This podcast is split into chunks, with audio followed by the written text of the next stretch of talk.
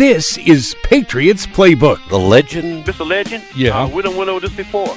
We'll tell you again. If you're, you know, on the highway somewhere in uh, uh, North Carolina, you need to get the hell out of your way. I think we all understand that, right? Exactly, because I'll run you over. I try to be smarter. That's all.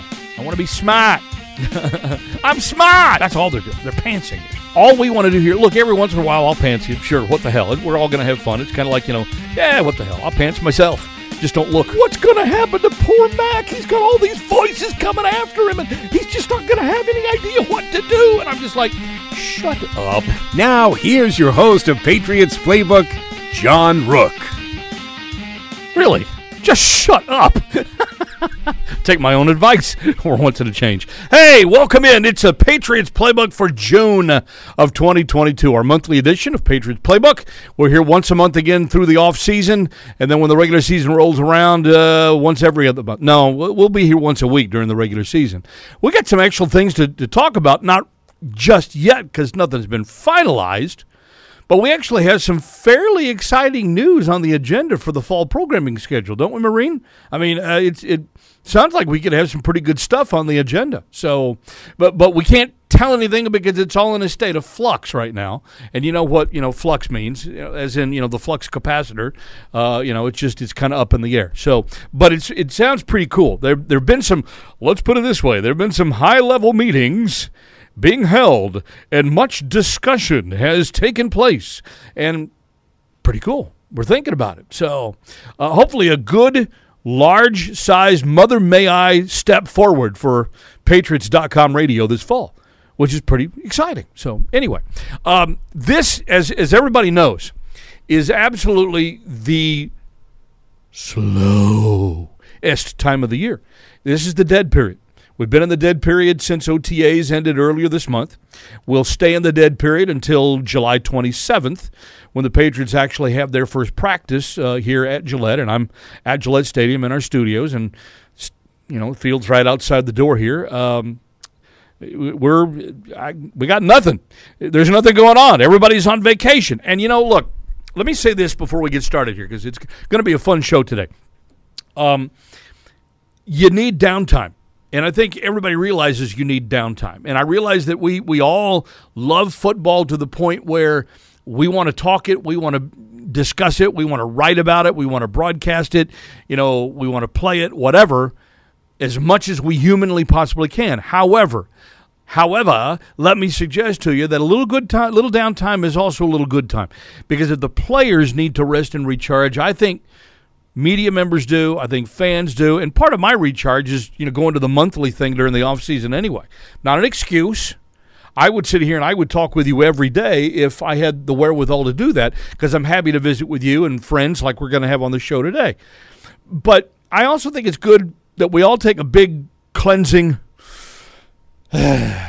before we get started. And so that really is kind of what today is. Today is sort of a cleansing breath. I, we're going to revisit some of the things that we've been talking about recently, but at the same time, we're also going to look ahead. And we have breaking news. I, I do you have breaking news sounder? I think you do. He's got to find it first. Got to spell it right. Spell it, yeah. Beaking news. News breaks. We break it. Right. Well, it was actually broken by Patriots.com earlier today, but you probably saw it. This is breaking news. Yeah, I like that one. That's a good one. Play that one again. That's a good one. This is breaking news. Yeah, I like it. It is breaking news. Um, Pat Patriot's back. The red uniforms are back. The throwbacks are back. Now, we don't know when specifically they're going to be worn, but we knew that this was coming. It's just that the team made an announcement on social media today that um, what so many people now believe to be the best uniform in the National Football League is actually going to make a comeback on the playing field this year because the helmet communication rule has been adjusted to where, you know, um, you can have a different color helmet than the normal one. And we all know that, you know, hey, before they were able to solve this problem, then they changed the rules because they didn't want more than one or two people wearing the, the, the microphone. They thought it was an advantage for other people and other teams. So they left it to one color helmet. Of course, the Patriots could never use their throwbacks because the throwback Pat Patriot is a white helmet, and they've been wearing silver now for more than 20 years. So That rule was waived. The whites are back. The original Pat Patriot is back. The red jerseys are back. I wonder if this also means potentially, potentially, one of the games they would play would be the white jerseys with the red pants. I'd like to see him in all red. I, I think that would be actually kind of cool. You know, with the white and the blue stripes on it. I, I, don't know that that would ever happen. Maybe that would be the, the throwback version of Color Rush because I, I don't like the Color Rush uniforms. They look like a bunch of floating blueberries out on the field, and I don't like that too much. I just, you know, I've, I've never really liked the all blues. But maybe they could do the all reds.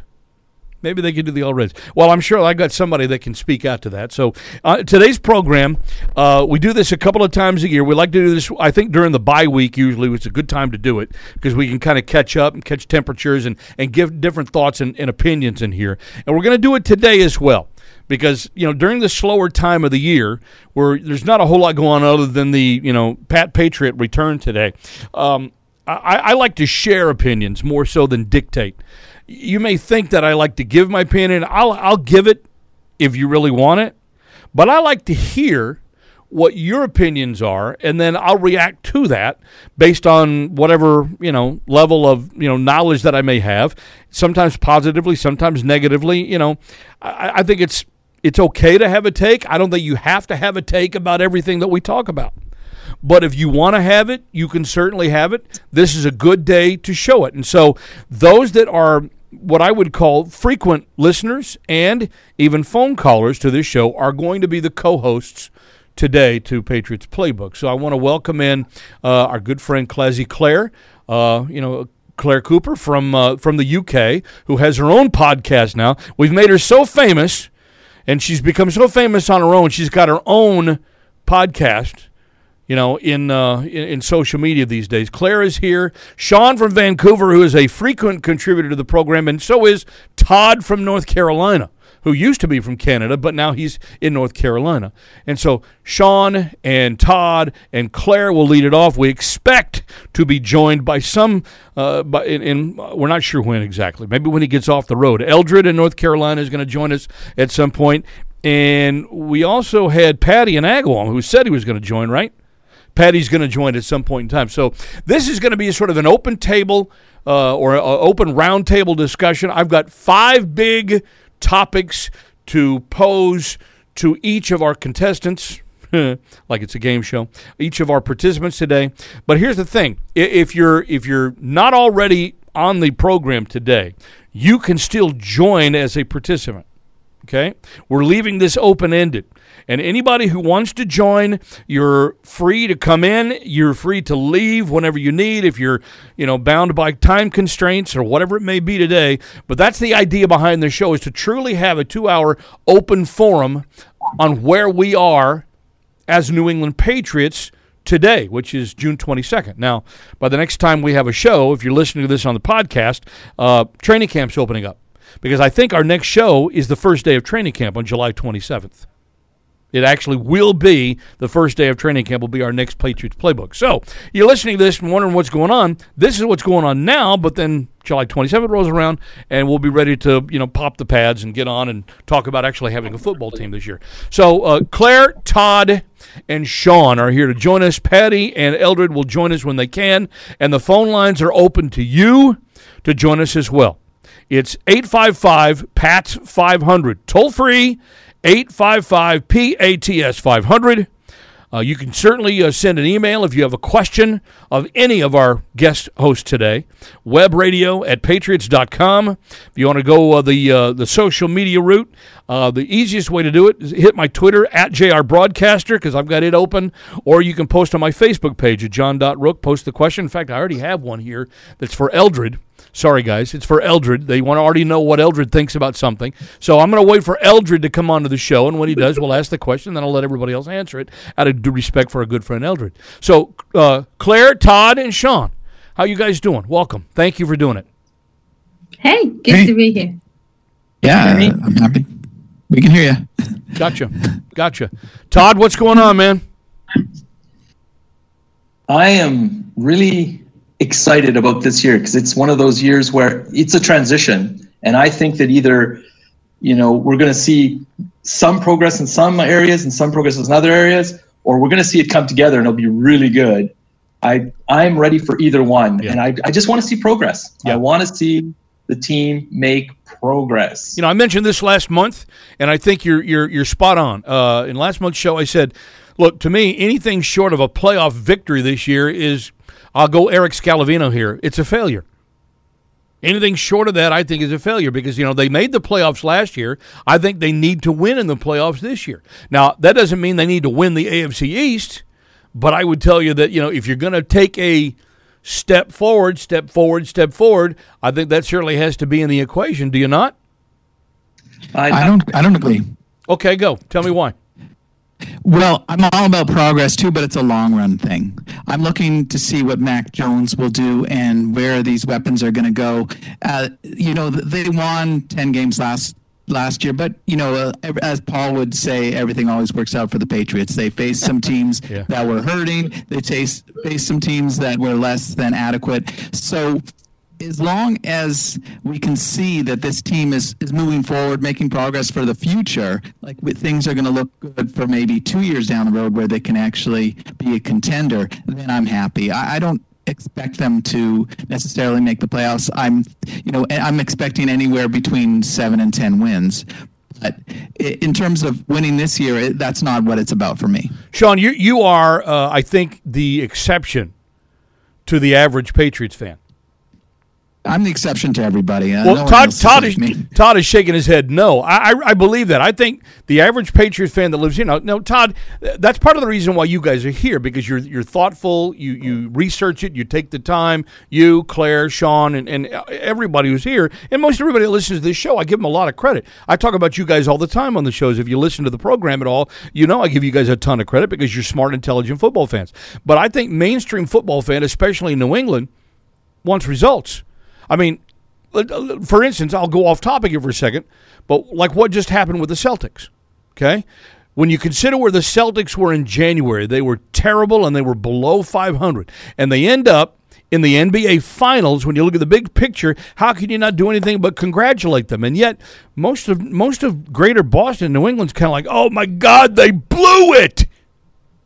But you're It's- right. That's just Boston. You're you can't lump all of us because there are a ton of Pat fans outside of Boston. Your Boston area, you guys are a little. But but dude, that's who we are. I mean, the, the Patriot, you know, Patriots come from Boston. They are Boston. Now, you guys have a little different perspective. All each of you living outside the area. You know, you're in North mm-hmm. Carolina. Claire's in the UK. Sean's in good lord, the other side of the earth in Vancouver. So I mean, I mean, let's let's face it. You guys don't get the daily stuff. And, and that's really uh, stuff is really S H I T with you know uh, spell you know without Yeah. put it together. But you guys don't get the the daily stuff every day that we get. I listen to WEEI every day. I'm sorry. I'm, I'm sorry.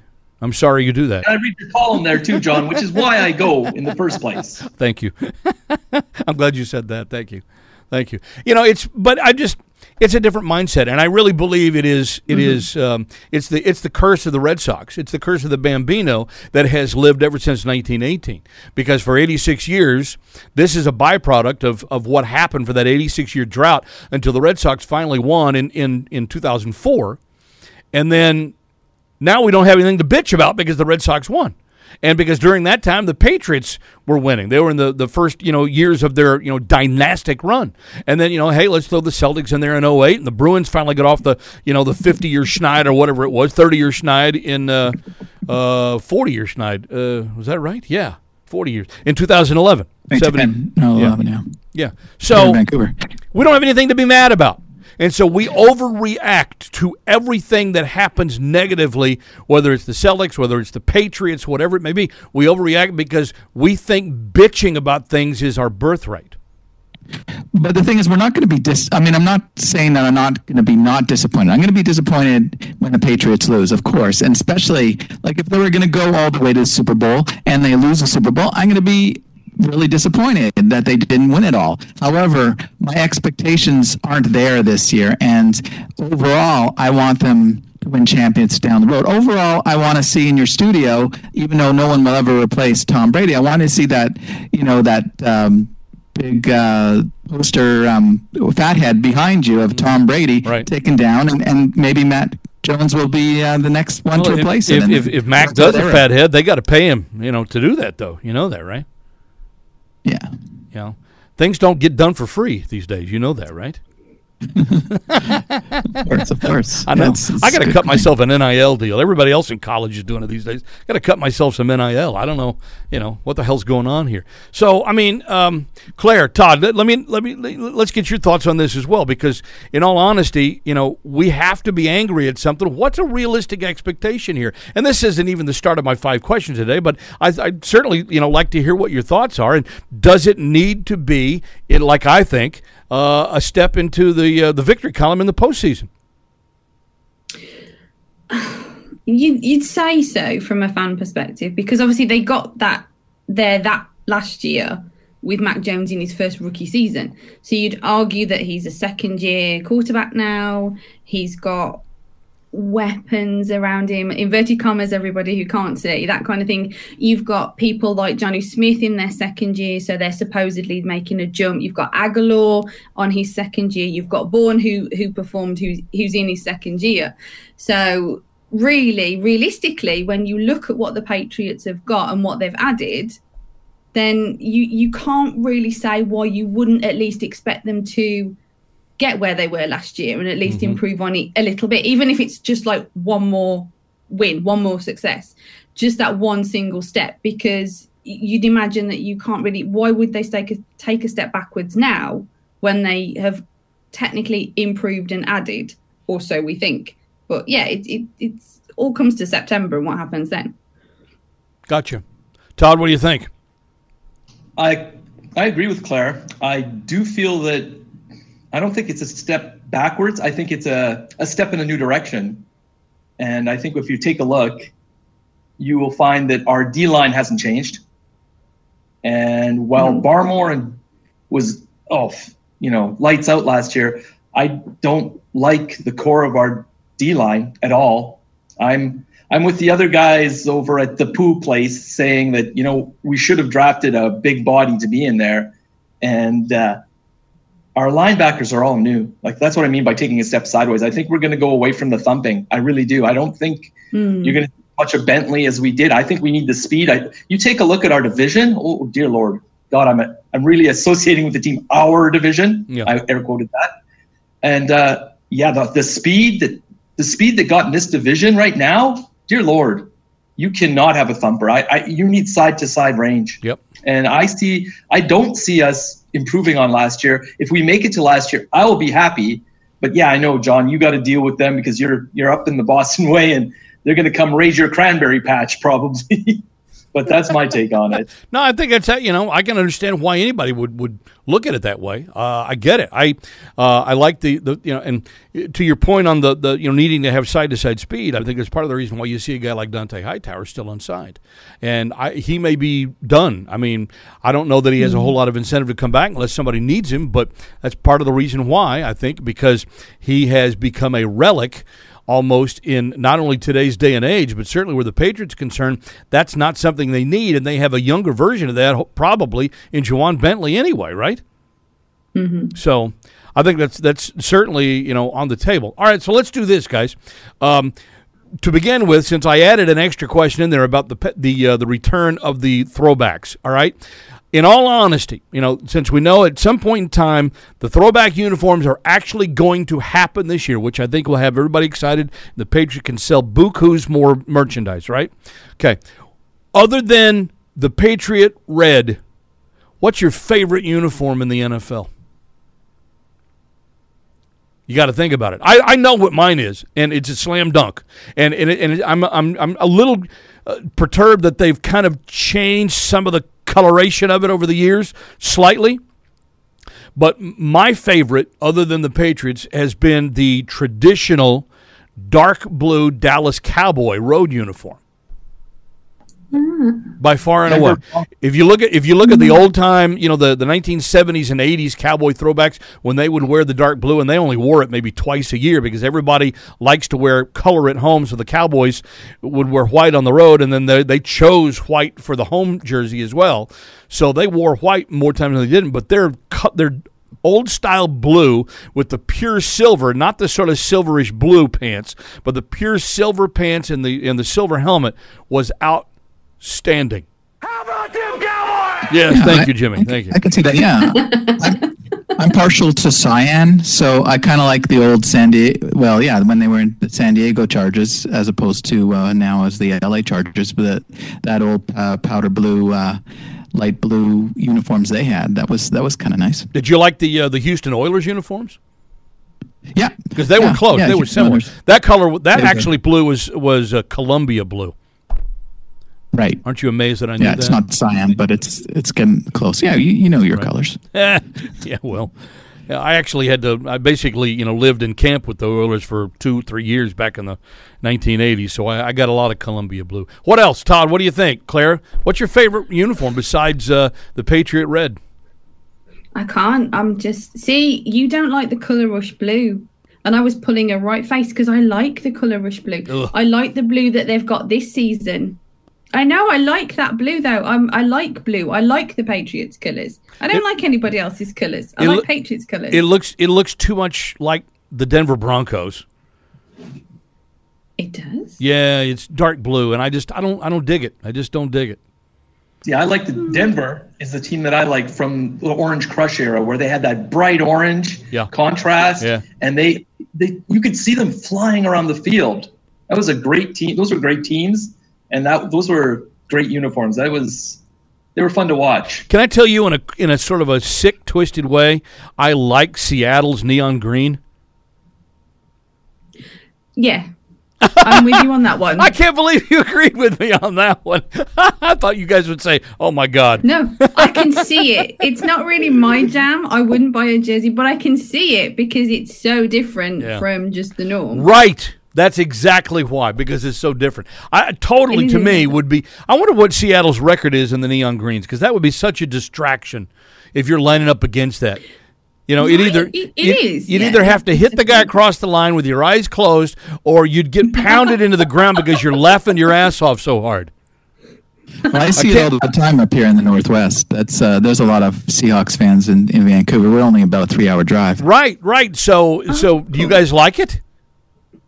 I I don't dislike it, but like, like I, I guess like Claire, that that's a better answer. Is really I, I love the Patriots. I, I root against everybody else. So even though I, I like the the light blue of the Chargers and the Oilers, um, I'm, I'm never never going to root for that. Yeah, yeah. You know, in the old AFL, I, I what was that, Todd? I'm sorry. I'm wondering if Sean likes the Lions. That's the CFL. BC Lions. No, no. I grew up in Montreal, so if I'm going to watch CFL, which I rarely do, I'll watch the Alouettes. Okay. Wow. I don't change allegiance no matter where I go. I lived in LA. I, never rooted for any LA teams. Todd, when you were in when you were in Canada, what was your allegiance? I was with the Rough Riders for the CFL because they're- the Rough Rider fans are take Boston fans but make them a positive output. That's what they are. They're crazy. They'll go into games and cheer and fill the stands. Yeah. Team can be one and thirteen, and they'll all the stands will be full and loud and crazy. Yeah. Saskatchewan, right? Yeah, Saskatchewan Rough Riders. Because they were they were Ottawa as well. They they had two. They had nine teams. Two of them were named Rough Riders. That's what Yeah. I loved about Yeah. the CFL that they had two teams named Rough Riders. Out of I out, like- out of nine, what in the league, right? Yeah. Two team, I mean, come on, Yeah. get get your own nickname, damn it. No, it's it's being Canadian because the Ottawa team came in and says, "Oh, well, we'd like to be Rough Riders, please." And the CFL says, "Well, we have another team named Rough Riders," and, and then Ottawa's like, "Well, we'd also like it." Okay, well, maybe we'll do both. We'll just change up the spelling so you're two words, and and that's the Canadian way. Canadian You know? way, right? Yeah, just back down. Trying to be Although I will say this: one team spells Rough Riders all one word, the other team has two words, right? That's how they they differentiate it. So that's the compromise. That's how they differentiate. Okay, so we got our flag. you got a flag? Well, the Canada when it, initially when in 1967 when uh, for Confederation they wanted a new flag because it used to be the Union Jack. Yeah. Uh, you know the British routes. The, they had to come up with something that would not offend Quebec, who were against the whole Union Jack, and not of- offend Diefenbaker and the conservative side because they wanted to keep that red Union Jack. So they, they compromised and they came up with something nobody liked, which was the maple leaf, mm-hmm. and and that became the flag that everyone just accepted, and that's who we are. Okay. All right. Hey, look, you, you didn't realize you're going to get a history lesson here on the show today, did you? I, re- I really didn't, and it's getting late as well. This is very taxing for me. It's getting later in the day over here. This is this is very yeah, you know. Put Claire to sleep. Understood. It's already cocktail No, time for Claire. didn't it like that. It was just like yeah, information overload kind of thing. Mm, I like it. I like it. Todd, who's your friend? You're gonna have Is that your son? I take it. Yeah, that's Alexander. He's uh, he's into gymnastics and dancing. He uh, lets daddy watch football when football's on 'cause- to be nice, but uh, he's got he's he's into really a lot of the, the the sports that are that and swimming Well, that are solo sports. He's not a team sport guy, teach him. he kicks butt. Teach him how. Teach him how to catch a football. He can. yeah, Okay. nice. Because then he can. Play u- badminton he- Then his he, dad. right. Then he can use a lot of that athleticism, you know, and put it to some use and, and you know make some coin when he gets older. right. All right, so gang, I got five questions that I'm I'm dying to throw out. I gave this a lot of thought over the last couple of days, and I think this sort of hits the nail on the head and just about everything that we have really kind of going on right now. Uh, and you know, and uh, I will w- when we're joined by our other panelists at some point in time in the program, and hopefully they'll still be here. But when we're joined, I may regress backward just to get their thoughts on a couple of these questions. But I want you guys to kind of start off with this and and tell me what you think. So you know, the the whole you know uh, uniform thing aside, because it was a sort of a breaking news story today. Um, the first big question, I guess this really came about uh, late yesterday more than anything else, is that Rob Gronkowski retired from pro football, or so we think. Wink, wink. Nudge, nudge. Know what I mean? Hey, know what I mean? Um, you know, Gronk is retired. Let's take him at his word right now. but um, yeah, right. See, even even Gronk man. does even Gronk doesn't believe it. So, um, is he the greatest tight end of all time? Yeah, Yes. yeah, hundred percent. You can't think of one other person. doubt. I That- could think of lots of other great tight ends, but they weren't Gronk. Even you know Gonzalez was not Gronk. Yeah. Okay. It was He just was he was too much. Sorry, Sean. He was he was yeah. Go he was a great blocker. He was a great pass catcher. He had good hands. He was so physical. He had the, he ticked all of the boxes and then some. Okay. Well, I figured we could ask the you know the tight end ex- expert about that one. You know for sure, right? Yeah, Todd. there. Todd is he No, the uh, with is he the greatest of all time? I think he would be if he'd have stayed healthy and on the field. I think his records are going to be broken, unfortunately, and that makes me sad. He's he's a Hall of Famer for sure, one hundred percent. There's no question about it. I just wish he, I wish he'd have been healthy because I think that's the problem. His health is good. People are going to question it because of his health, and that's what they're going to say. he- well, he wasn't on the field enough, Okay. right? Mm-hmm. But he couldn't play the way that he played and remain healthy because he threw his body into the sport, which resulted in injury. So he would he was never going to be a half in kind of guy. And if he was a half in kind of guy, he wouldn't have maybe got as injured as much. So I think yeah, you can use that as a sort of a reason to, but you can't actually use it as a legitimate reason that he wouldn't because he's a total Hall of Famer. He should just walk right in completely. Oh, I said that. I agree one no hundred doubt. percent. Yeah. But I, I'm just No going to doubt. tell you that the the rest of the league are going to say no because of the some of the some of the lack of stats and stuff, and that's that's just you know that's their that's their take on it. You know, my Yeah. take is they should have never put him in to try to block for PATs or field goals or whatever. You know, keep Hmm. they should have like Claire said he was a physical person. Just keep him in. It. They should have kept him in his lane. They tried to do Mm-hmm. a few things they shouldn't have with him every once in a while, and you'd be like, uh, yeah, no, please don't do that. Okay. I think Well, we his need to take was on- away from sorry. Sorry. Go ahead. That's okay. Yeah, when Gronk was on the field, when sorry, oh, Claire, you go. I think um, the thing we need to do football isn't just about numbers. Yes, it's about numbers, but it isn't just about numbers. It's what you see on the field, and we shouldn't judge a guy just about what numbers are written on a piece of paper for him. It's about what he brings to the sport, how he plays the sport, and how he conducts himself within the sport. And and I think he's too much of an epitome of a of a great player to just look at his figures. Sorry, do go on, John. No, that's that's along the lines of what I was going to say. When Gronk was healthy and on the field, the Patriots were unstoppable.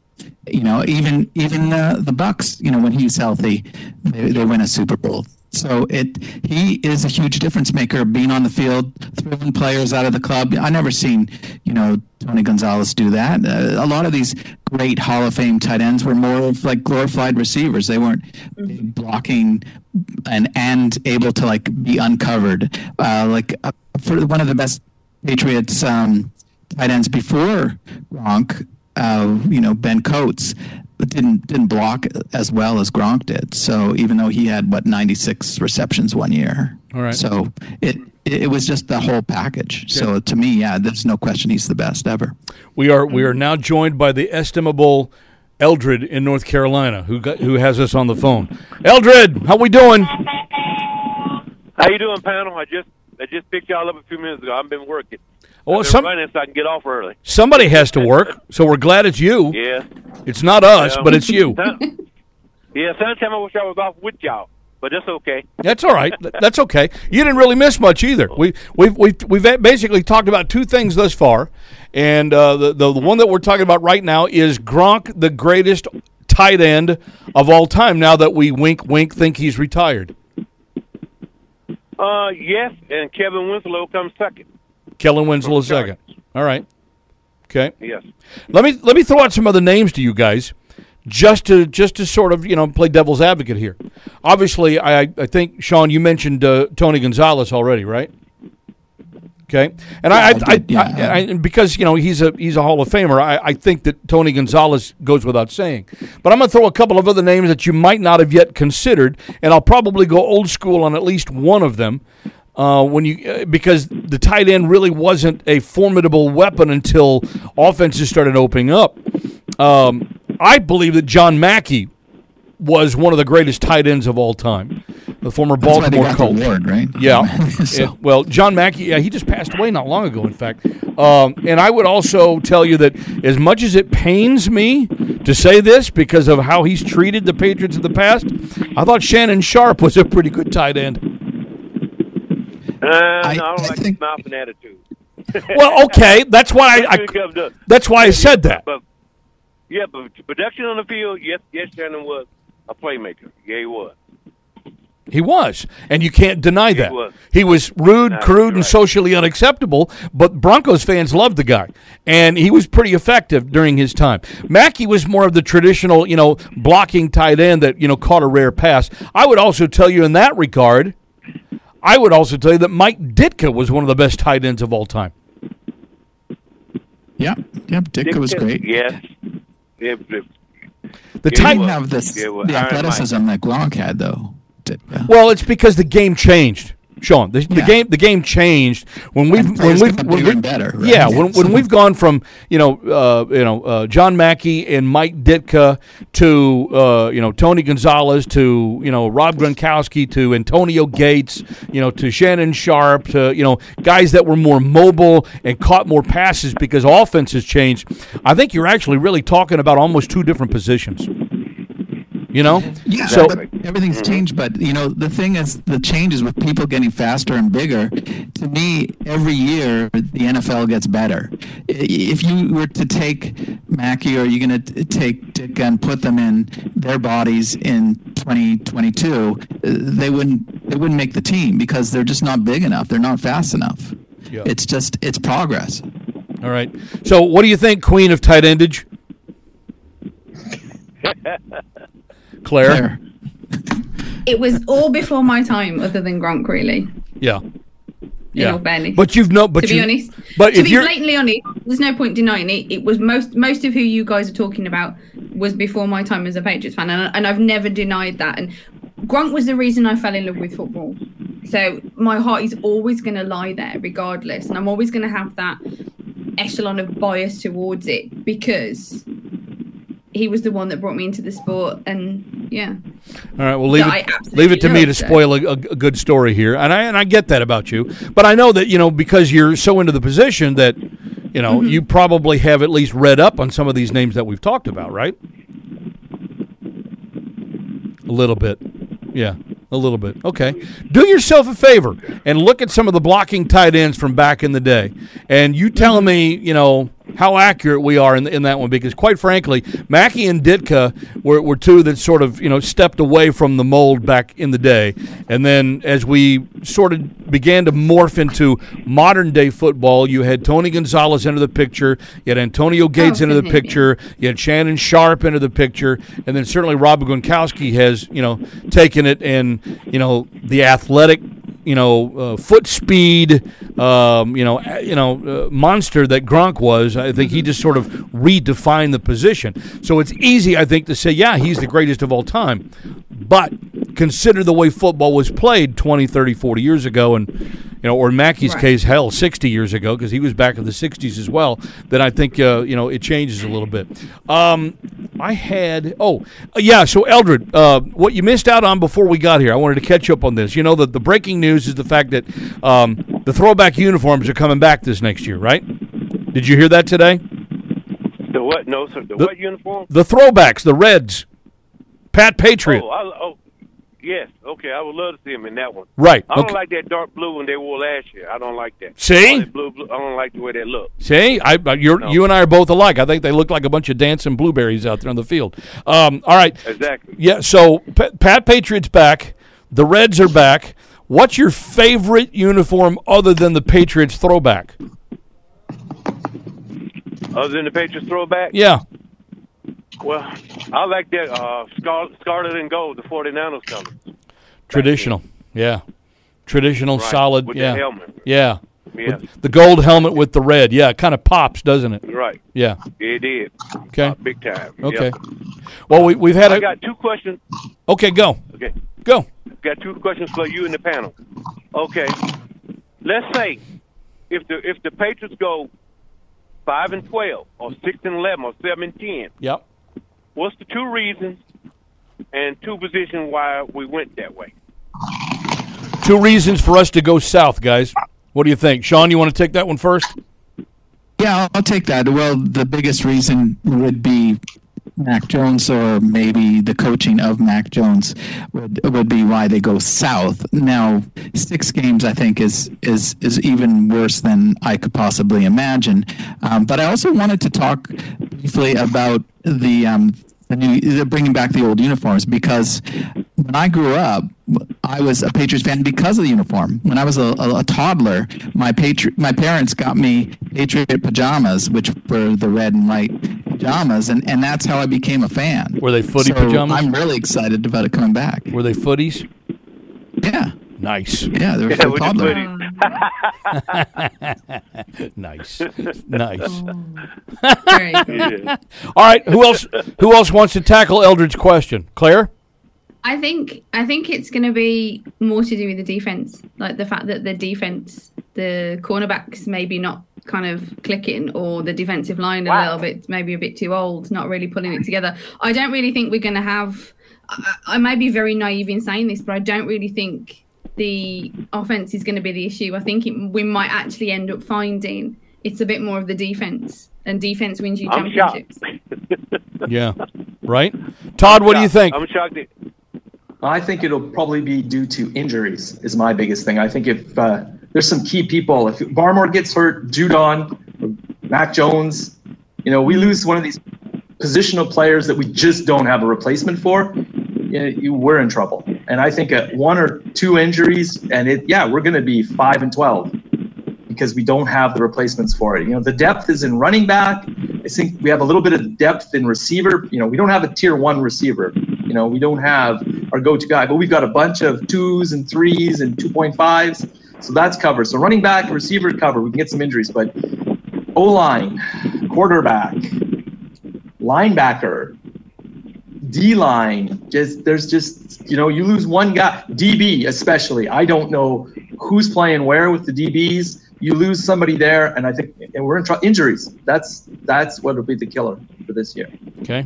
I kind of share that thought. If, if the Patriots go south, I think it'll largely be due to injuries. And you're right. Um, it, it's all about depth, and the Patriots didn't have great depth last year, and they still managed to win ten games. But I think we all know that you know the team who you know usually is the best at the end is the one who has the most healthy bodies. It usually turns out that way every year, and now that you got 17 games that count in the standings, um, it's it's going to continue to be that way for for the foreseeable future. So amongst anything, depth is one thing, but you got to find quality depth, and this was what really puts the pressure on your scouts and your coaches to identify guys who can come in, and when you do have an injury, you plug and play. That's my favorite phrase, by the way. In the NFL, is Plug and play. is plug and play because that's what you want to draft. That's what you want to play. That's what you want to put in guys that you just plug in and they play, and you don't have to worry about anything else. So that that's kind of really what you're looking for: plug and play. All right, what what else you got, Eldred? Well, I'm shocked everybody went defense and that. I mean, I'm surprised nobody said, well, we got rid of the offense coordinator, and you got two head coaches that never coach that position or call plays on offense. You know, or, or get Mac into a situation that's winning. That's what shocked me most of all. So you think that's I figure you think that's a problem? that's going to be the key. That's going that's a big problem Okay. because you didn't get the offense coordinator. You got two guys with special team and defense. They might know the system, but they don't. I don't think they know the system from the opposite side of the ball. Maybe from practicing against it, but they wasn't calling the plays. Charlie Weis or Okay. or uh, Bill Bill or or McDaniel was calling the plays against that defense. Well, I I, That's what I'm looking at. I understand your your uh, your your concern, but I would tell you that I don't think you get to be you know a head coach in the NFL, and you can laugh all you want about whether or not he was any good or not.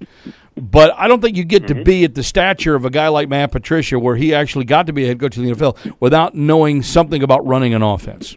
Okay, it's not like he's That completely. true, st- too. he's really not stupid on the offensive side. Maybe he has uh, identified defense most of his career, but you know this is also part of the reason I mentioned this in last month's show. I think it's part of the reason why you have both him and Joe Judge on the staff because look.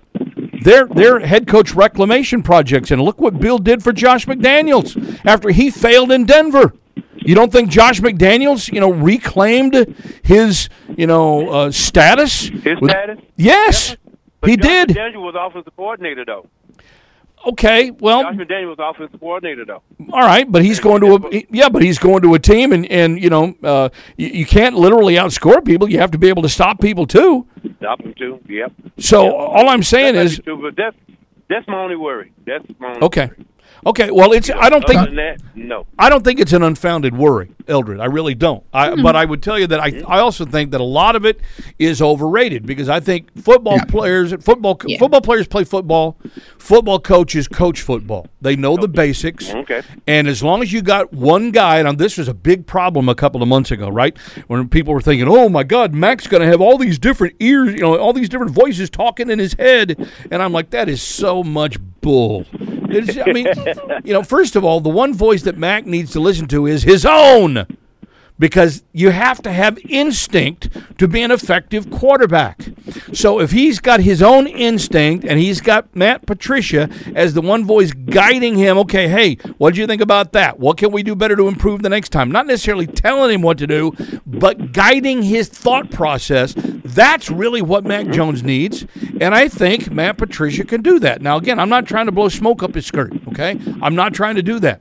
What I'm saying is, is that the concern level over oh my god we don't have an offensive coordinator. We suck. Well i don't i think it's overblown number one. And number two if it doesn't work the offensive coordinator next year is currently working in tuscaloosa alabama. Oh, you, you still got that? You still think Bill, uh, Bill gonna come back? Uh, i do. No. i think he's going to end up back here. I do. I think he's coming back here. Yeah i do just a thought, All right. but I, th- but you know, he may come back. You know, whether Matt Patricia does well or not, I, I have no idea. But I, I, I think he's destined to come back here, and I believe that the reason he's not back already is because of the close relationship Saban. between b- between uh, the two coaches. That's why. Yeah, no, I. John, I agree with you as well. I, I think it's it's ov- it's overblown a bit, and I also think you know the, the best head co- well, the best coordinators become head coaches. That and it usually doesn't work out. No one's talking about Miami and Mike McDaniel. Like this guy hasn't proven anything as a head coach. We don't know what he's going to do. Everyone thinks that they're going to do better than the Patriots based on their players, maybe. But uh, you know, and in terms of coaching, I'm going to go with Belichick. That's that's who I'm going to lean towards without having any other knowledge. Okay. Uh, hey, Eldred, uh, I have a, uh, Yes, a, a I have a listener who uh, sent me a question for you, and then I'm going to let our other panelists here uh, have their thoughts on it. But he sent me and it sent it in to me via Facebook. Bill says, "I want I want to know what Eldred thinks about the prospects of this year's secondary. Are we supposed to consider Mills a legit outside corner? Can Butler still play? And who the hell else is even going to be on the roster?" Uh, uh, Butler, I don't know. Uh, I'm 50 percent of Mills. No, sir. I, think I think he should have been gone last year because he can't cover. And then, but that's the one you got coming back. I think Bill shot his shot his wad when he when he keep J, uh, J.C. Jackson or drafted two cornerbacks. Uh, there was like we could have got on our draft pick, either Booth or McCreary, something like that. But far as the, the secondary go, no, we're gonna suck this year. Butler might Butler might be pretty good. I don't know about Mathis. I think Mathis still coming off an injury, and then but you ain't got nobody else in the back. You know, like I, I keep seeing, uh, everybody keeps saying, uh, uh, you got a height thing. You got you know, uh, height thing does work, speed does, and so do technique. But you can't have a five ten a corner that cannot jump a six three wide receiver, especially if the quarterback is accurate and he's fast, and you got slow corners. That that never worked. Even in high school, that don't work. So I'm just saying the, the corners.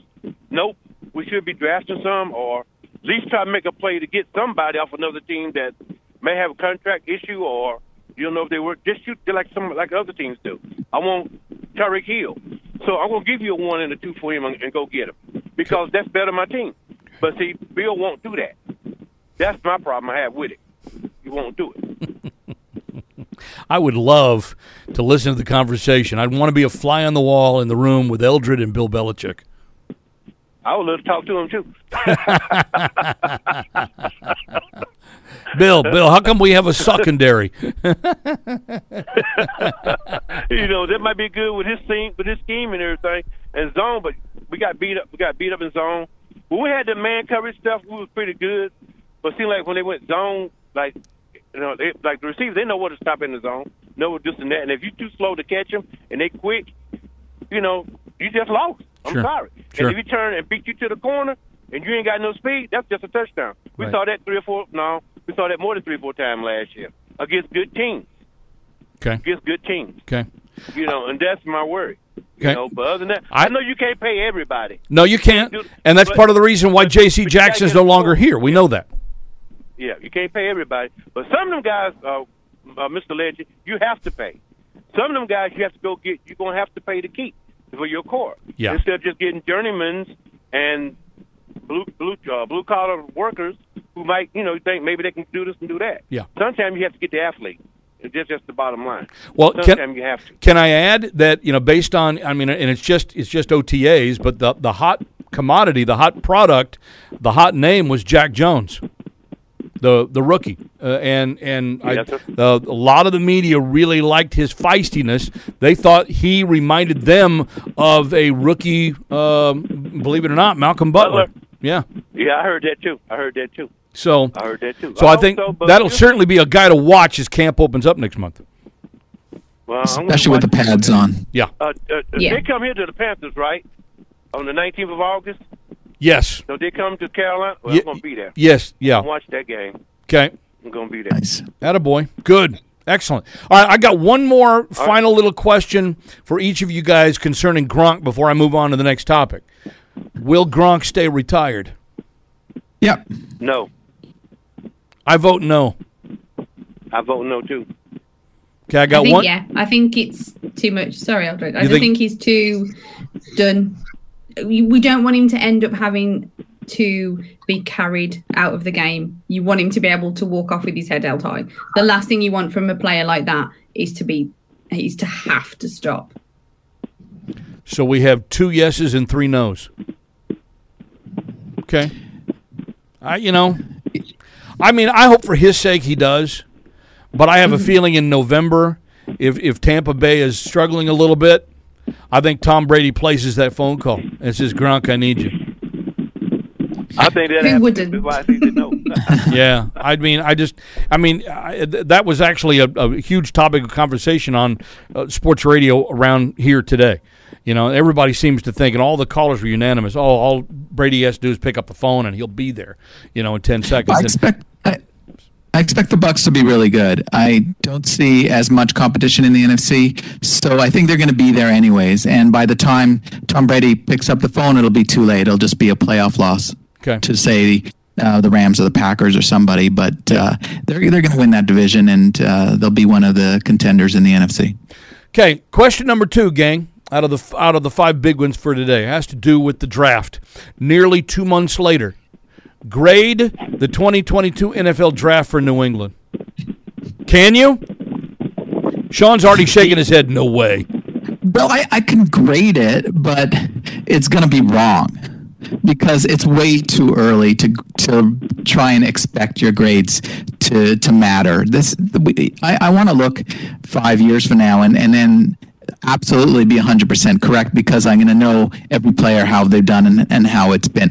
But right now, it's not what I wanted. It's not who I would have picked, but I do see what they're going for. I, I understand they needed to get faster. That's what they were focused on. That's why you got Pierre Strong. That's why you got Marcus Jones, and that's why you got uh, the receiver as well. You know, these, these were somehow surprises. Strong wasn't so much a surprise for me, but most of the picks were. Uh, Strange was definitely a, a surprise, and I, I wanted them to stay where they were in the first round and, and pick somebody everyone was saying can help them uh, if they took a corner that could actually um, start right away. I think what That- we saw- what I wanted. I think what we saw, Sean, and, and the Patriots certainly kind of you know led the way here, but I think we saw this from several other teams as well. I think this year in the draft we saw teams pick guys they really wanted, morning. and their rating be damned. I think Yeah, that's well, I, I really do that a lot. I think that was pretty much it. I mean, I, whether that's good or bad, I don't know yet. But I think that's what a lot of teams did. Todd, what do you think? Can you can you put a grade on the? Can you put a grade on it yet? They had nobody unload. I'm going to give. Oh, Go ahead. I'm going to give it a D because they didn't draft for the positions that I thought they really needed. I thought they needed to redo the D line. I think that they should not have re- they should not have tampered with the O line as much as they did. I, I think that there's going to be huge gaps and it's it's going to be a building year. I really wanted to see some linebackers. I wanted to see some more. I, I wanted to see some more DBs, linebacker. I want the defense because I think nothing helps out a young team with a young quarterback moving forward in a defense that can keep you going, keep you in a little bit in a game, especially with the way that you take a look at the teams have improved in the division. Huh? Yeah, I would have loved to see defense.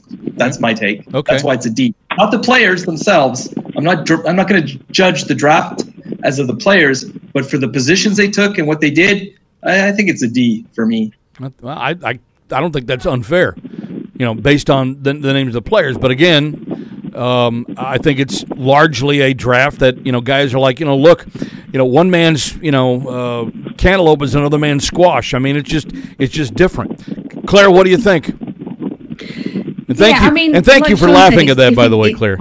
Oh, that's okay. It's that's what I'm here for. I know, really. Um, like Sean said, it is difficult to judge now without really seeing what these kids have really got, kind of thing. And when they drafted, I was up in arms because they didn't pick anybody that I'd researched. They didn't pick anybody that I wanted, that kind of thing. But if you step back out of the emotion, if you drop your emotion and step back, you look at it, and they did draft for positions of need. Mm-hmm. Unfortunately, they needed a guard because they kind of got rid of Shaq Mason, which not everybody was on board with, but you know, money, cap space, that kind of thing. So they did draft need and they drafted speed as well. And you you kind of can't deny that they tick the boxes that we were all sort of wanting them to tick. It's just they didn't take those guys that we thought they should take we thought they wanted to take we wanted them to take sorry. So i'm giving it um a c plus. C plus. Okay. A C I mean- plus, maybe a B Yeah. minus. Come back to me in September, and I might up that to a B minus because looking at it, it what who they've taken seems like they're going to fit good. yes, it's early days as as we mentioned, but yeah, I'm quite I'm feeling quite positive about it. So yeah, I'm giving it a B minus C plus Okay. type grade because I'm the most indecisive person here probably. And that's all right. That's why we have you. We like that. We like the enthusiasm. It's a bit. All right, Eldred. Eldred, what do you think about the draft? What what kind of a grade would you have given it? Well, uh, I ain't changing. I ain't changing, Mr. Rooke. We talked about this a while back during the draft. Uh, F We did. F. F. Still F. because uh, still F because you look good in shorts. You know, you look good in shorts. You ain't running against nothing. But when you have pads on, you'll find out and against good competition instead of what you got. But when I'm looking at, I, I'm going with what uh, I think Todd said. It's the positions that you needed most first, but you didn't get.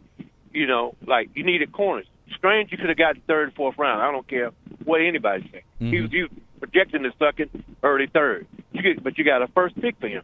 But you had corners. That's that's like I said, uh, Booth. You had McCreary. You had uh, that guy that went to Kansas City, and one more one more guy. Can't remember his name. They sitting right there. They sitting there. But you Yeah, picked the guard. I agree. You, everybody said, "Well, we got fast on receivers. We got Thornton. Okay, Thornton pretty good for Baylor, but you had the guy from uh, North Oregon State, whatever it is, the one that went to Green Bay, Mm-hmm. and the one I would have took a chance on if they was gone would be the be the uh, I call Richard Sherman number two. And Seattle got him. Six Okay. three wide receiver used to play corner. the wide receiver then he went to corner. You could have got him at corner, whatever. And that that might, might have been a project, but we see how Richard Sherman came out, and he's smart, you know. But like I said, then you could have got the guards. You need linebackers, or you could have got your linebackers, but the line would have been further down. Running backs, you al- already got some, unless you ain't planning on keeping Harris, you know. Mm-hmm. So I'm just looking at the position of need and feel that you need it, you know. Okay. But other than that, uh, I can't, you know, when they come out, we'll, we'll see what they do. And if Thornton don't start, I know he probably won't start this year because of the uh, the depth ahead of him. But you got he's stuck around, so he got to be pushing somebody. If you don't push somebody this year, then you got to rely on him next year. That's a big question mark because you got him in the second round, Okay. and that's how I look at it. All right. Sean, you wanted to jump back in? Yeah, I, I mean, if I have to grade it, if you're forcing me, I'm going to give it a D as well, like like Todd. But uh, the players that I wanted, they didn't pick. They could have if they just stayed where they were. Like um, was saying, they could have taken cornerback Trent McDuffie uh, with the 21st pick. They could have gotten the big defensive tackle we needed at 54 with Travis Jones. You know, maybe an edge like Leo Chenal at 85. Get the guard Zach Tom at uh, 127. So there, there are players they could have had at that position. But if I'm looking at my list, none of those players have the speed and athleticism that the Patriots think these new players have. So my point is, let's just wait and see. We don't know. We have no real idea. We just know what what they did in college and, and what we're told and how they're graded. Yeah, that's fair. Patty and Agawam has uh, graced us with his presence on the program today. Patty, how goes the battle? Oh, it goes. I'm surprised my camera's holding up, lo- staring back at my face. You know. Wow. Okay, that's big. Um, I'm, uh, let's jump in where we were and, and get your thoughts on this. If you could assign a grade two months after the draft, what would you grade the Patriots' uh, 2022 draft? Draft. Any thoughts yet? I, I I'd hate to be a fence sitter, but um, I know these are kind of arbitrary until we actually see the players play. But I'd give it a solid C plus, just based on um, you know, taking Cole Strange where they took him in the first round. I know a lot. You know, the consensus was he he might have been available like in rounds two or three, possibly. I, I like the addition of Thornton because I mean that's that's kind of the guy that they've been looking to add for, or that us fans have been clamoring for them to add for the past few years. And um, they needed depth and possibly um, starting guys at cornerback, and they got they got a good depth piece with with Marcus Jones, who can return punts and and possibly give Jonathan Jones some backup depth and. They might have found a uh, diamond in the rough with Jack Jones. I mean, we, like I said, a lot of this we're not going to know until we find out and see them play on the field. And Right. um, Right. I mean, they, they kind of and and as far as like the two running backs, you know, they like planning ahead on when they can, you know, and they looks to me like they, even though they signed James White and he may not be available for the first maybe month or two of the season, if he starts the the season on pup, they they have strong and and they might have you know an answer for if they do end up moving on from Damien Harris with the other Harris. Yep. Okay. I like that. I, I honestly, guys, I, I would tell. You, I think I said this uh, last month, but um, I, I'm I'm at about a C minus maybe, and the only reason I'm at a C minus on this is because they didn't select who we thought they would select, and and and so now what you're doing is all right. How how different is it uh, for teams to basically take their guys as opposed to guys that have been rated highly by all the scouting services. So this is going to be a little bit of an indictment, I think, uh, on internal scouting services and whether or not the national guys, guys like you know, uh, you know Mel Kiper and Todd McShay and some of the others, and whether or not the national guys are, are spot on with a lot of their, um, uh, you know, a, a lot of their information behind you know how good these guys can be, a lot of their research. So be interesting to see how it plays off. But in all honesty, you can't grade a draft for at least two years and probably three years. So I, th- I don't think we'll get an accurate look at 2022 until we get to 2024 or 25. You know? And John, going Okay. into the draft, I um, I had thought that they were going to take Zion Johnson with the first pick, regardless. So I thought I, I had the position right. Yeah, the position right. Just- so did just I. Not the right guy. I said. I said before the draft, the day the show that we ran before the draft, I said they're looking for plug and play. Okay. Rick Stradamus came to me in a little, you know, in a little message in the middle of the night, and he told. Thank you, and and he uh, he he whispered, "Plug and play, plug and play," and the the plug the obvious plug and play for the Patriots was on the offensive line and I knew that they were. I, I just had. I, I also, like you, Patty, thought Zion Johnson just because of the local tie, BC. It was the whole. I mean, it made a lot of sense. But the fact that you know a guy like Cole Strange has come out of the middle of nowhere, literally from Tennessee, Chattanooga, you know, to to you know pop onto the scene and become a late first rounder when some had him, you know, later in the second round or even in the third round. Hence all of the the social media uproar over it in the aftermath of the draft. I think it would just surprised everybody. But when you go back and you look, and I've been reading up on, um, you know, some of the um, some of the NFL guys on the Athletic have been going into great depth on this, and uh, which is one of the reasons why I really like reading Athletic. And um, they've been talking to uh, NFL GMs, and they don't get GMs to go on the record, but they do s- tell you, um, um, uh, without being directly quoted, that they really like Cole Strange as a draft pick because he's got great feet. Uh, the one thing that they're not sure that he can do yet is run block efficiently enough in the NFL. And that was the big question they had about it. But with the right training, because he does seem to have all the physical traits, they feel like, you know, he could certainly be a serviceable, you know, 10, 12 year NFL veteran if, uh, if the health uh, holds out.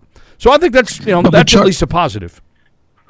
Well, if the Char- Chargers don't take uh, Zion Johnson at 17, maybe the Patriots would have taken him at 21. They Uh, that was a lot of people thinking they were going to do. I was kind of like happy that he went because thinking now, oh, no, maybe they'll take a corner. They might have. No. Sure, I could have. I could have seen that.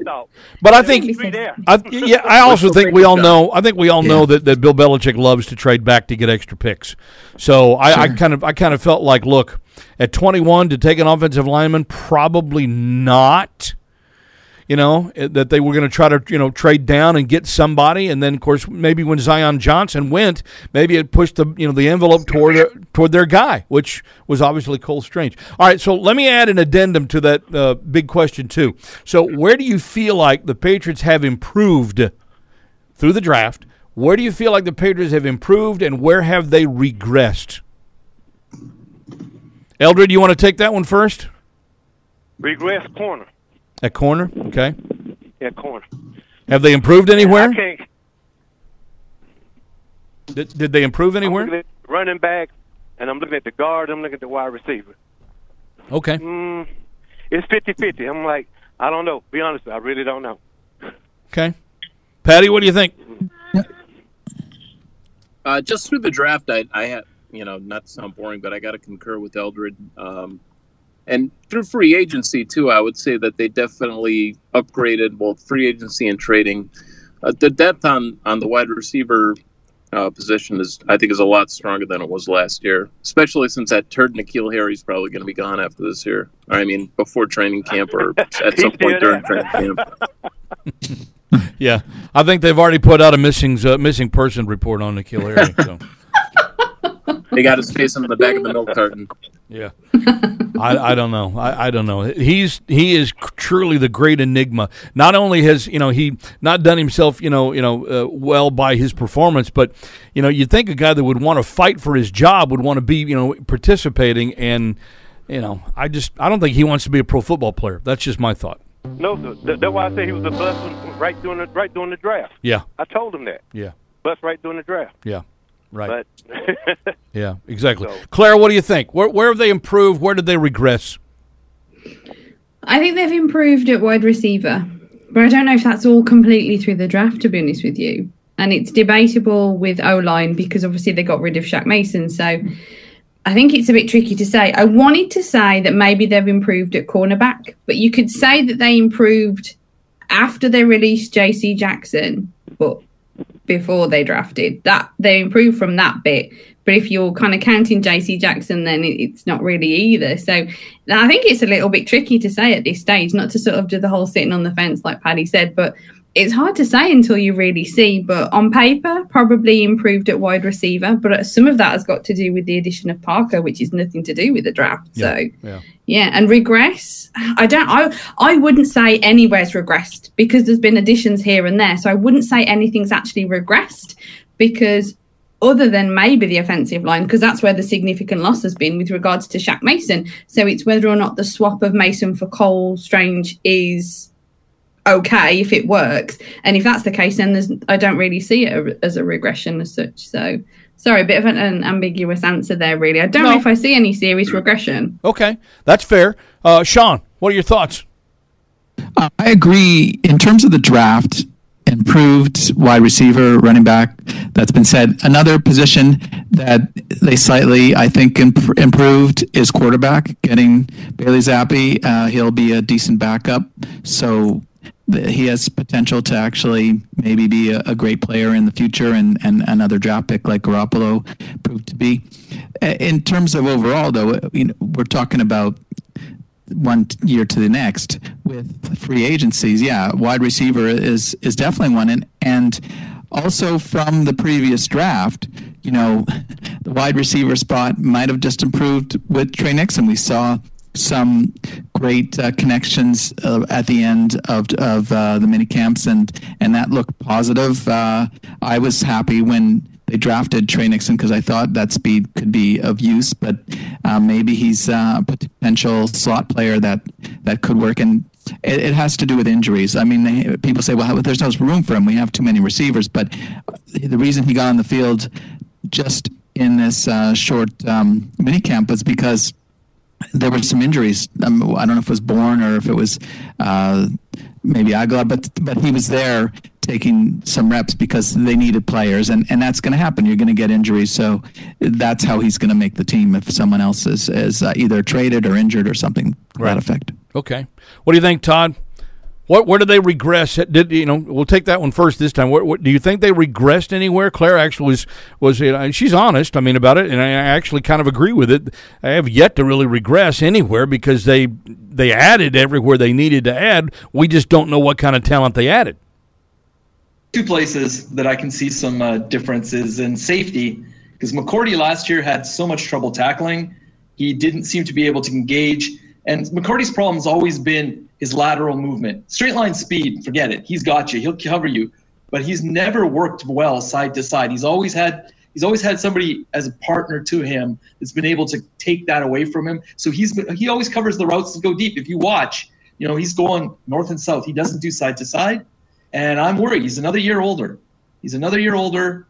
He yeah, he missed some really big tackles last year where he should have been doing some a, a little bit better, and his coverage was not. It was good, but it wasn't great. Yeah. So I think safety is a concern, and then the other problem that I kind of, you know, it's a total wait and see is the is our DBs. We have no idea. We I, That's why I said earlier, I don't know if we went backwards, forwards. I just think we went sideways, like in a different direction with that. And the same thing with our linebackers. I think, again, because they're going to be young, they're going to be a little bit faster, they're to try to adapt to the way, especially specifically our division has changed. So you got to be, you know, you got to just take the good with the bad. And where we've improved, I think receiver, you know, bringing up what was going on with Nixon, what's been going on with them.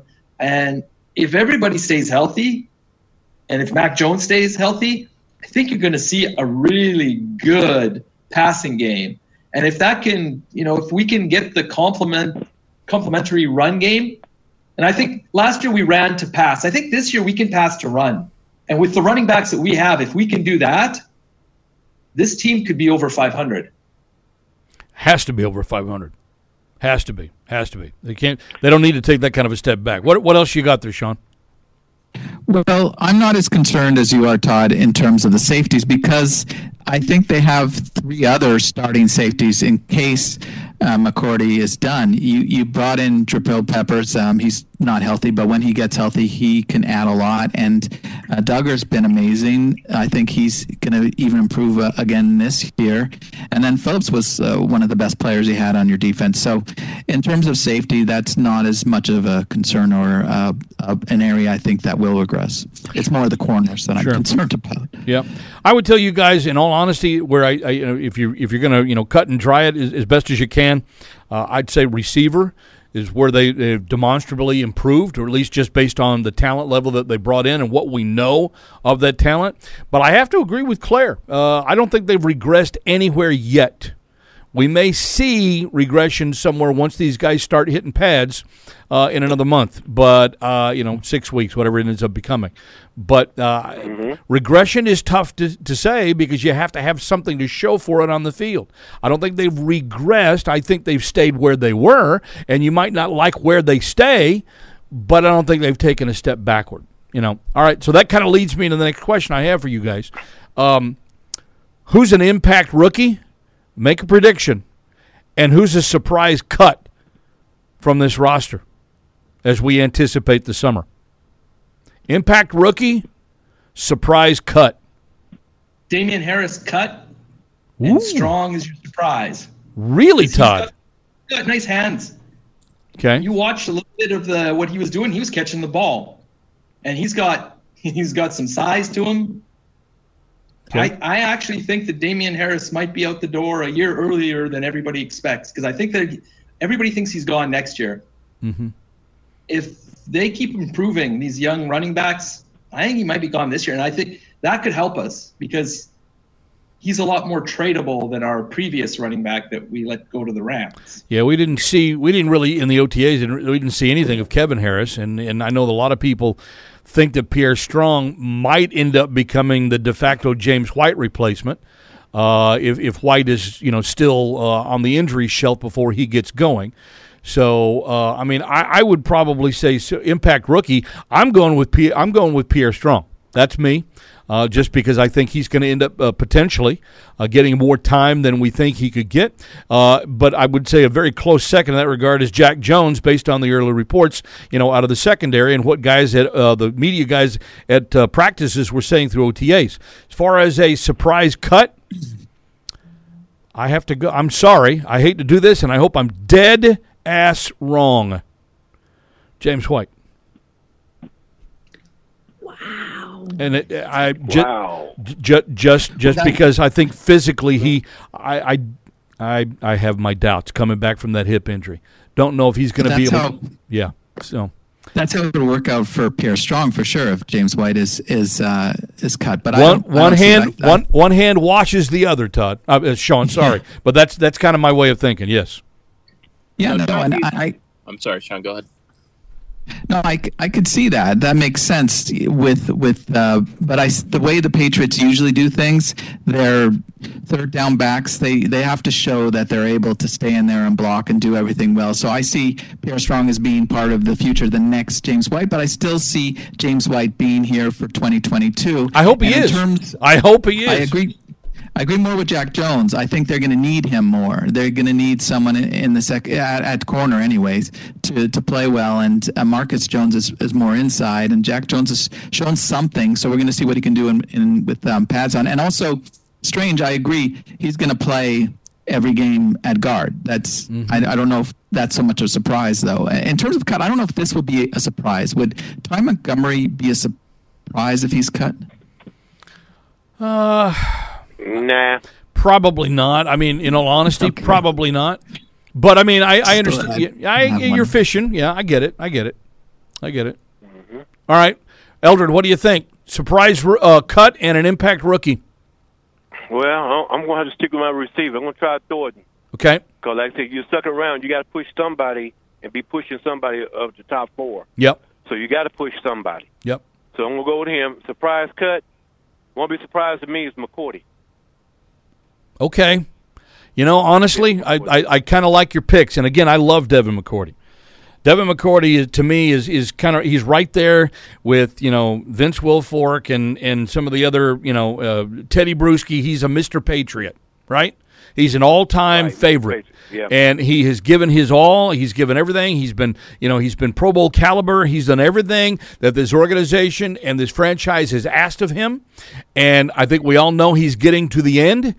You know, but I just question whether or not, and it wouldn't. I don't guess it would shock me if he were a cut, but I think, you know, when you're dealing with a position of, uh, of let's just say, a relative unstrength, um, that would at least surprise me based on his experience level and the fact that he can be a coach on the field. Yes, no. I say surprise. okay. But but you know what? Uh, I I just saw some on the Patriots uh, transaction. Yeah. Okay, they, they signed Darryl Williams from the Chiefs, the yes. center. Yes, yes, they did that yesterday. Yes, surprise cut. Yeah. Who's your so? Who's your surprise cut? Could I send be, be a surprise cut? They got Darian uh, Williams. I don't know if he'd be a surprise cut because nobody knows who he is, other than the fact that he's you know signed off the Kansas City practice squad and he you know he's played a bunch of games for him over the last couple of years. He started and he got hurt. Right. And the other guys stepped in and they stayed with him. Right. But he was a starter. Well, he's he's strictly. I mean, he's strictly a depth issue.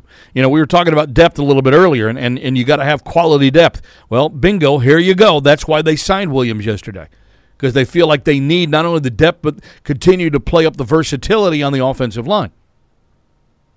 Yeah. So I was just wondering because I thought I, I meant to ask you that earlier, but uh, I'm like, hmm, I like that center. Oh yeah, yeah. So no, far, David Andrews. David Andrews is has Andrews, right. he's he's overachieved.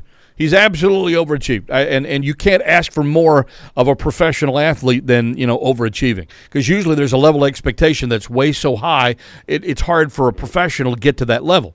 But he's overachieved. He's done that and then some. Patty, what do you think? What about an Right. impact rookie and a surprise cut?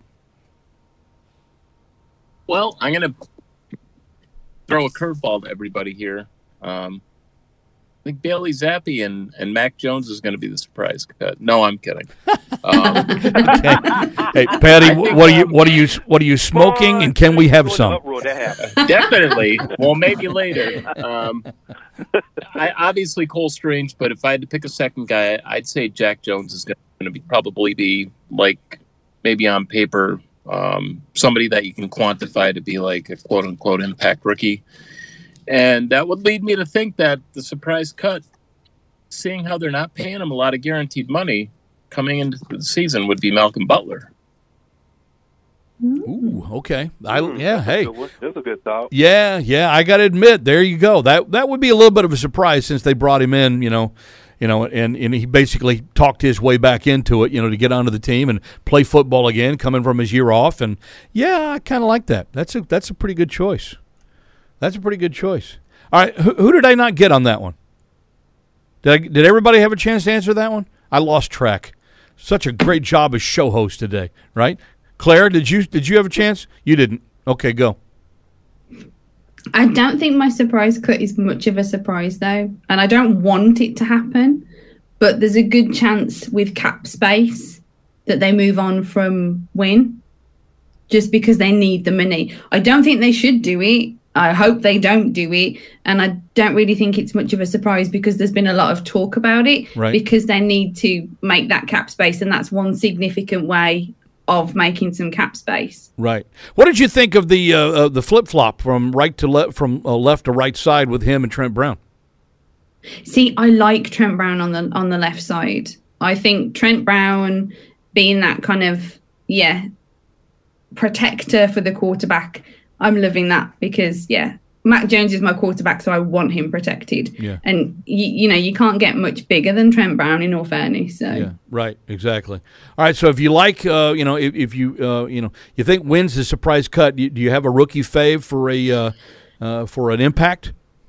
Well, as I was listening to everybody talking, I was kind of very back and forth on this because um, I don't really see the running back making an impact. I can see why the whole Damien Harris cut thing, you know, they always do the running backs a year early and stuff like that. I think the most significant impact we're probably going to see on the game as a whole, I think, is Jack Jones, um, as a couple people mentioned, because he's got the speed. And I think it's going to be less, I think it's going to be a lot on special teams, um, you know, like punt return and stuff like that. I think he's going to be utilized quite a lot on that. And I'm really hoping that it's going to be, you know, a significant positive.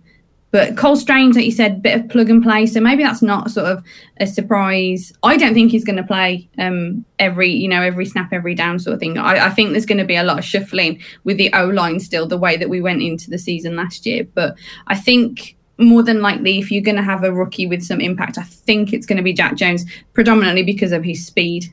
Yeah, speed. Speed is, is certainly a decided factor there. Sean, what else you got? Well, in terms of the offensive line, the what's been talked about a lot with Trent Brown at left tackle, I think it has more to do with balance and being diverse than it does necessarily with trading Wynn. Because uh, you look at, at the guards, and Strange is just over 300 pounds, where Onwenu is around 350. So if you're if you have Trent Brown and Onwenu on the same side, then you have this huge right side, and then you're small on the left. So you don't have the ability to necessarily uh, defend against power coming from one side or the other. So if you if you have it balanced out, then you, you can um, use either the guard or the tackle to um, to block that that potential power coming through, and also it doesn't telegraph where you're going to run from as much because you don't know if you're going to have the power on the left or the right side. So it uh, it just makes it less less predictable, and I think that might be one of the ideas that they're they're going with with trying to to, to go that way. Okay. All right. Uh, the ne- the next question, guys, here isn't really a question. It's more of a complete the sentence, but it's sort of a question because it's going to cause you to have to stop and think for just a sec anyway. But I think you guys are equal to the task here. Um, outside of quarterback, the most important position on the field is what? Outside of quarterback, the most important position of the field is what? Claire's already giggling because we know what she's going to answer. Yeah, we know what she's going to answer. I think that's a, that's a, you know, but you can still answer it, Claire. You want to answer it? No, I, I want to say tight end, but it's not really true, is it? For me, it's like the whole of the offensive line. Really, is it's the it's the Mac protection that I think is so key. Okay. Because of the the sort of swapping changes they had at the beginning of last season, I just want a really solid O line. I don't want Mac Jones to end up with the same kind of sore butt that Joe uh, Joe Burrows ended up with. So yeah. Yeah, and, and plus to what we were talking about just a couple of moments ago about the flip flop of Trent Brown and, and, and Isaiah Wynn, um, you know, you, you want to have the, the six foot, you know, 11, uh, 475 pound behemoth, you know, behind you guarding your blind side if you possibly can. It certainly stands to reason that, you know, uh, that makes a little bit more sense. So, offensive line, I, I think, sets an attitude uh, about the entire team. So, you know, uh, honestly, it, you know, running back, you could say you can make a case for you know receiver. You can make a case for uh, you know linebacker. You know the playmaking ability, you know capabilities and positions. But offensive line, if you got a team that can protect well and smash somebody else in the mouth, you have a winning team. You have a winning team. I like your answer, Claire. All right, uh, Sean, what do you got? What I love about football is every play, it's all 11 players that make the play work. It's the ultimate team sport. Now, if your quarterback is undoubtedly your most important player on offense, well, then the quarterback on the defense is your most important player on defense. Whoever's wearing that green dot, be it linebacker Bentley or maybe Dugger, I don't know who's going to wear it, that's going to be your most important player because you got to get everybody in position. You have to communicate that effectively and make sure that you're all on the same page, working together as a team, and that's what makes you the best. Sure. So, Sean, what what what uh, are you uh, sort of concurring then here in terms of the other than quarterback that the line is is the most important you know area uh, of the team, or is there another choice in your mind? Well, no, I mean, offensive line is extremely important. I remember so many years with with Bledsoe struggling in, in uh, the, after the Super Bowl in '97 that it was like, oh well, he doesn't have the offensive line. He's getting sacked all the time, and you know you can't run the ball. You don't have the offensive line to to protect. But I think every single position is extremely important. So to me, the most important position other than quarterback is quarterback of the defense is your linebacker with the green dot. That's who the most important player is on defense. Okay. Yeah. That's you know uh, you can make a good strong case for that because of the play calls, uh, whoever it end up you know it may be. Um, yeah, I'll buy that. Patty, what do you think? Just a quick question for Sean. Um, John, I didn't know you'd been watching football that long. So, do you think Bruce Armstrong belongs in the Hall of Fame? Because I definitely do. I mean, hundred percent. Just go ask Bruce Smith; he'll tell you. You know, he, he was a great, great, great left tackle. I, I love Bruce Armstrong. Best player. Well, him and Tippett were the best player on the, those really bad early '90s, late '80s, early '90 teams. You know.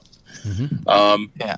I would have to say uh, Claire stole my answer. I was going to say the O line, but since quarterback's probably your most important position, um, the whole team, I would say uh, I'll go to the other side and and say that putting pressure on the opposing quarterback is just as important. So I'll say defensive line as a whole. You know, just trying to get pressure on that on that opposing quarterback to force bad passes. You know. Okay. I know it's bland, but no, that's who I am. No, not bland. It's an honest answer. Todd, what are your thoughts? Yeah, I'm going to step outside the box and just say, uh, our coach, if Bill, if Bill can project himself out and get this team playing like they're supposed to play, get them to believe in each other, which I think they lost at the end of last year. I think that's one of the reasons why they struggled so much. I think they stopped believing in each other. I don't care what, what why, but the confusion and they say, well, some of the defensive players saying we didn't know who to listen to, whatever. They get that all straightened out, and Bill can project what his will on the team, and the team projects that on the field. They're going to be over 500. I don't know if it's possible with the rookies and the changes, but that's what I see. Okay. I think it's Bill. It's Bill's Bill's getting Bill's idea on the field and getting it executed. That's what's important this year. Okay. All right, Eldred. What are your thoughts? What what's what's the most important position other than quarterback? Outside receiver that, that you can count on. I'm gonna still stick with that, Mister Mister uh, Legend. Somebody, and ain't about no confound slot receivers. I'm tired of hearing slot receivers talk. Only they do how to do is uh, defense, stop the middle and stop the slot. So get somebody outside to scare the hell out of them, and then let them worry about it. That's the next best position, I think. Say, uh, you know, what I love most about Eldred is that, you know, regardless of whether he's right or he's wrong, he's consistent. He's consistent. Is he not, guys? Yeah? Everybody's shaking their head. Okay. They love Oh, that. yeah. We love that about you, Eldred. We love that about you. Okay? Well, thank you, but Yeah. but I'm serious. You need somebody outside that could that can scare the defense, make them back up a little bit. Then to get them guys on the slot or in the tight end chance to run the sleeves or run underneath. But if the only thing you got underneath is seams, no, you covered. Mhm. They told you that last year, and they've been telling us that for the last three or four years, even when Brady was there. But Brady was the master at it, so he got rid of them. Got you know he got them a lot. You don't have that this year Okay. or last year, Right. or the year before. Right. You know, so they know what to play. Stop the slot, stop the inside, let them hold for a little bit. Then the defensive line get to the quarterback, and that's what's happened the last three years. Right. Speaking Yeah, of so- de- speaking of Yeah.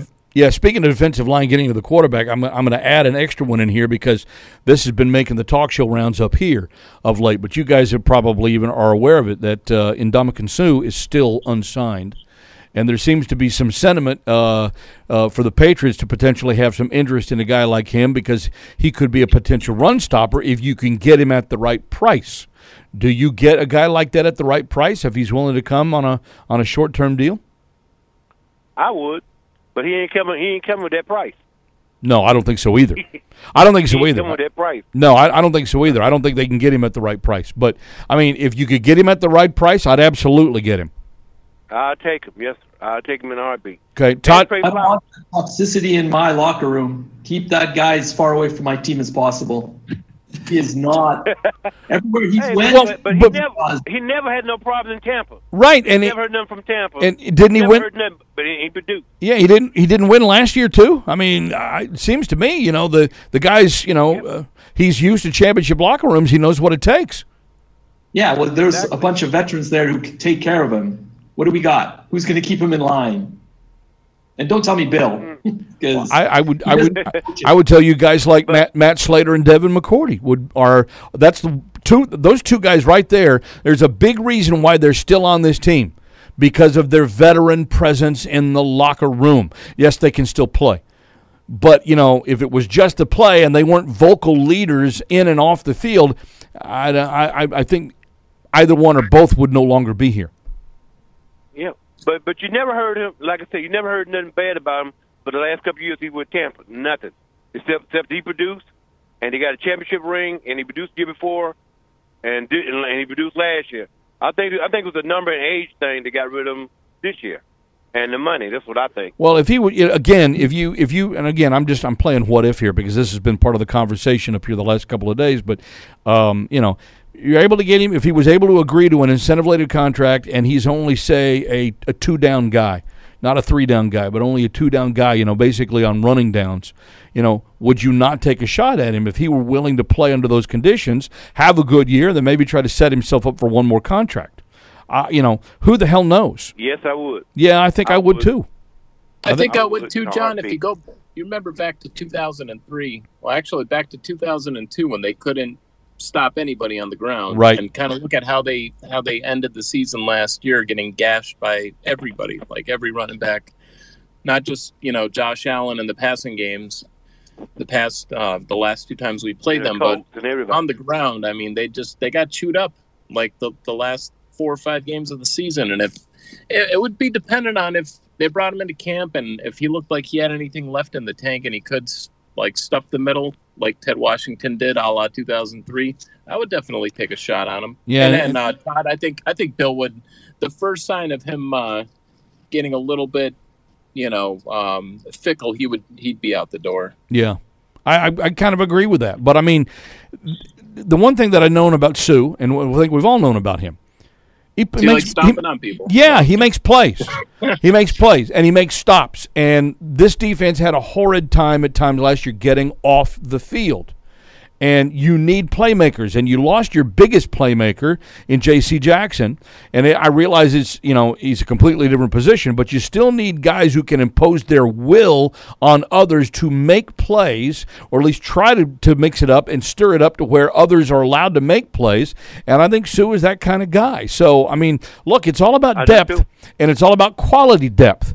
And to me, he would be a huge piece to arriving at that that that that uh, that point. Now, I don't think he will end up taking a deal. I don't think he's going to play for you know pennies on the dollar. I don't believe he will. He's going to be looking for you know he'll do that top either. money from somebody else, and that's probably where he ends up going. But you know, hey. If they make an offer and you know, and all of a sudden the Patriots announce and Ndamukong Suh's coming, I'm thinking, you know what? I think they just shored up their defensive front, you know, basically uh, threefold. Hey John, I got to drop out, but uh, I'll be on. I'll be on the show next next time, and next month I'll you know I'll call in. Appreciate you, I'll- Patty. I'll, I'll try not to uh, drop the call next time too. no worries. No worries. Later, guys. You're all good. Thanks, Patty and Agawam. All right, Thank, take it easy, Patty. yep. Thanks for taking. Bye, Patty. Thanks for taking time. Uh, Sean, did you have a chance to answer that one? N- Well, you know, I, right now I don't see the Patriots even having enough money to sign Cole Strange, so they're they're really struggling with their their cap. So they're going to have to make a lot of changes to fit someone like Suh in there. And to me, he's not the future. Yeah, I think he could help in 2022 if you think you you got a chance at, at doing something. But I, I just rather see them develop players. Maybe they're going to go with a four man uh, uh, defensive line. And defensive line is, is one of my biggest concerns, and I don't know what they're doing. I don't know who's on the edge. Is is Well, we- someone going to be able to contain that? Right. We, we know I that they like to gotta rotate. We know like to, to rotate a lot. So he would just be a piece of the puzzle. So again, you're talking about you know a rotational player who's only going to play a couple of downs, you know, if that, you know, and probably Yeah. move up and down the line a little bit. And you know, is he willing to accept that role? And if he's not, then there won't be a deal. It's pretty simple. Yeah. I think it's a move. I don't think they've just. I just don't think they've got the money because we're looking at the cap space at the moment, and we've been talking about the possible getting rid of Wynn because there's just not enough money there. I can't see. I, I just. It seems. It feels moot. If they could do it, yeah, great. Add, you know, add a really sort of impactful piece on the defense could could be great, even if it is short term.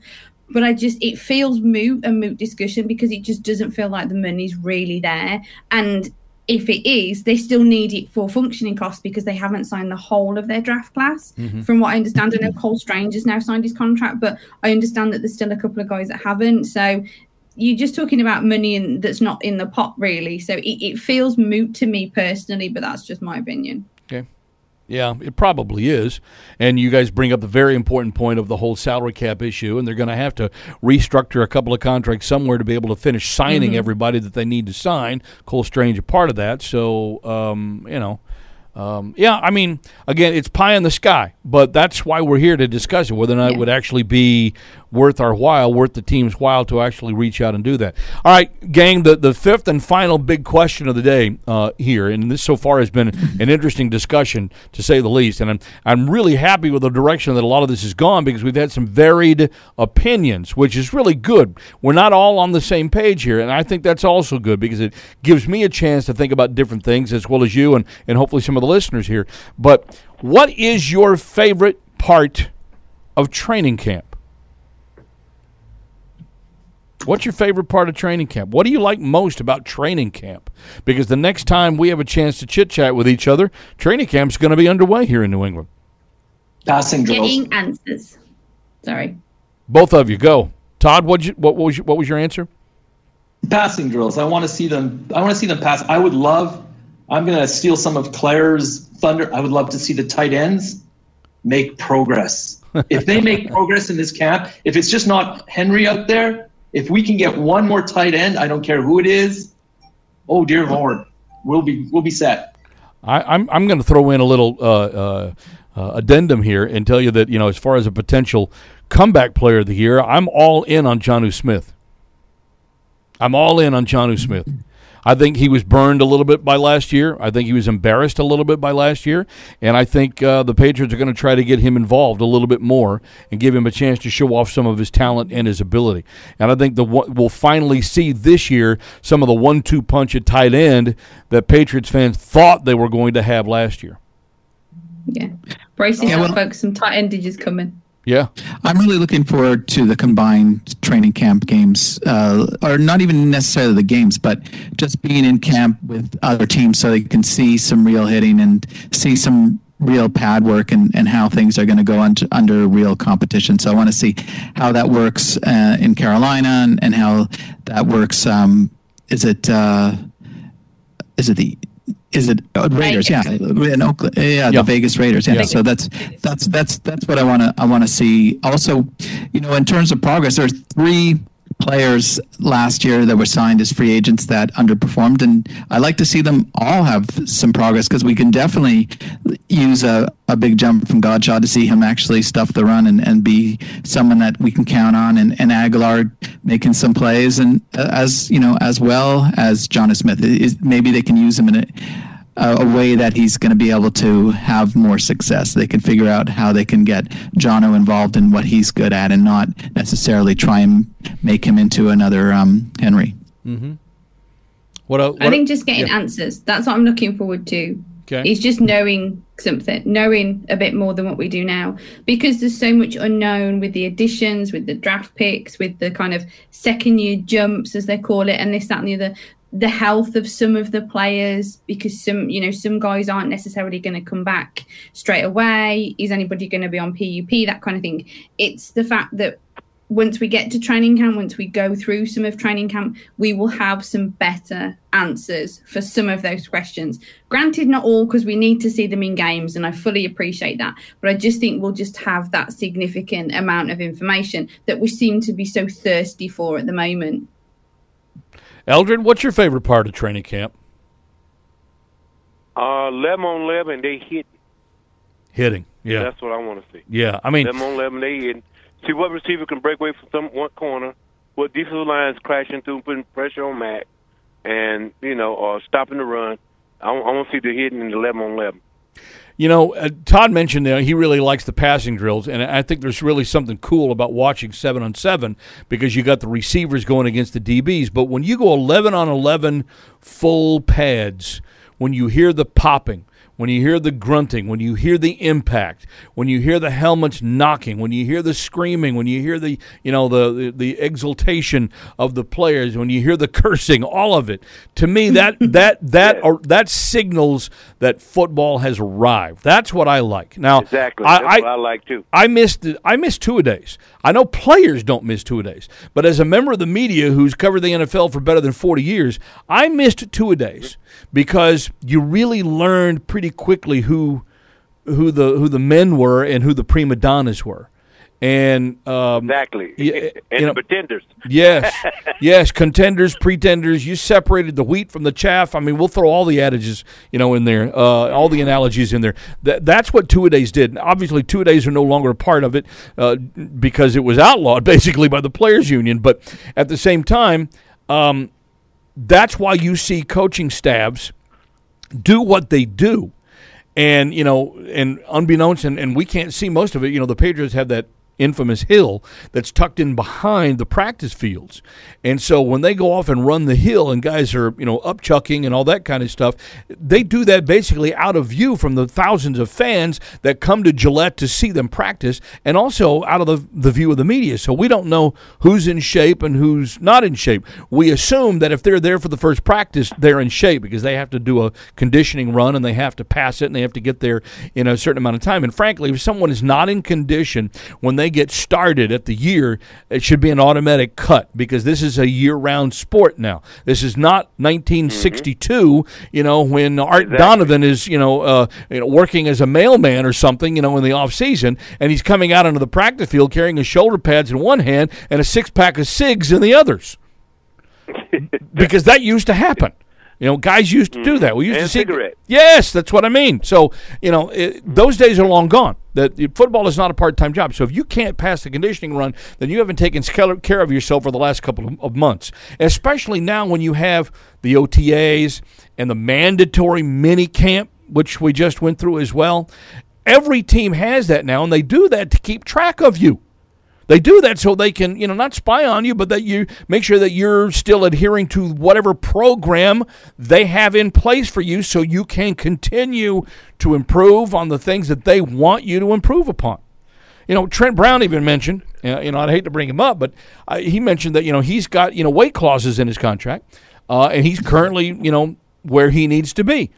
Now, if he didn't have that weight clause in his contract, didn't have financial incentive, or didn't have year round training, do you think he'd be there? Does he seem like the type of personality where he would be there where he needs to be? And I say this with all love and respect, but no, I don't think he would be. But that's the, the, the full round, full year round training for these guys is is really I like to see in training camp the culmination of this training camp. I like to see who isn't sucking wind. I like to see who's not bent over, you know, grabbing their, you know, their knees and tugging on their shorts and pulling at their jersey. I like to see who's already in shape because that tells me something about them as a player and as an individual.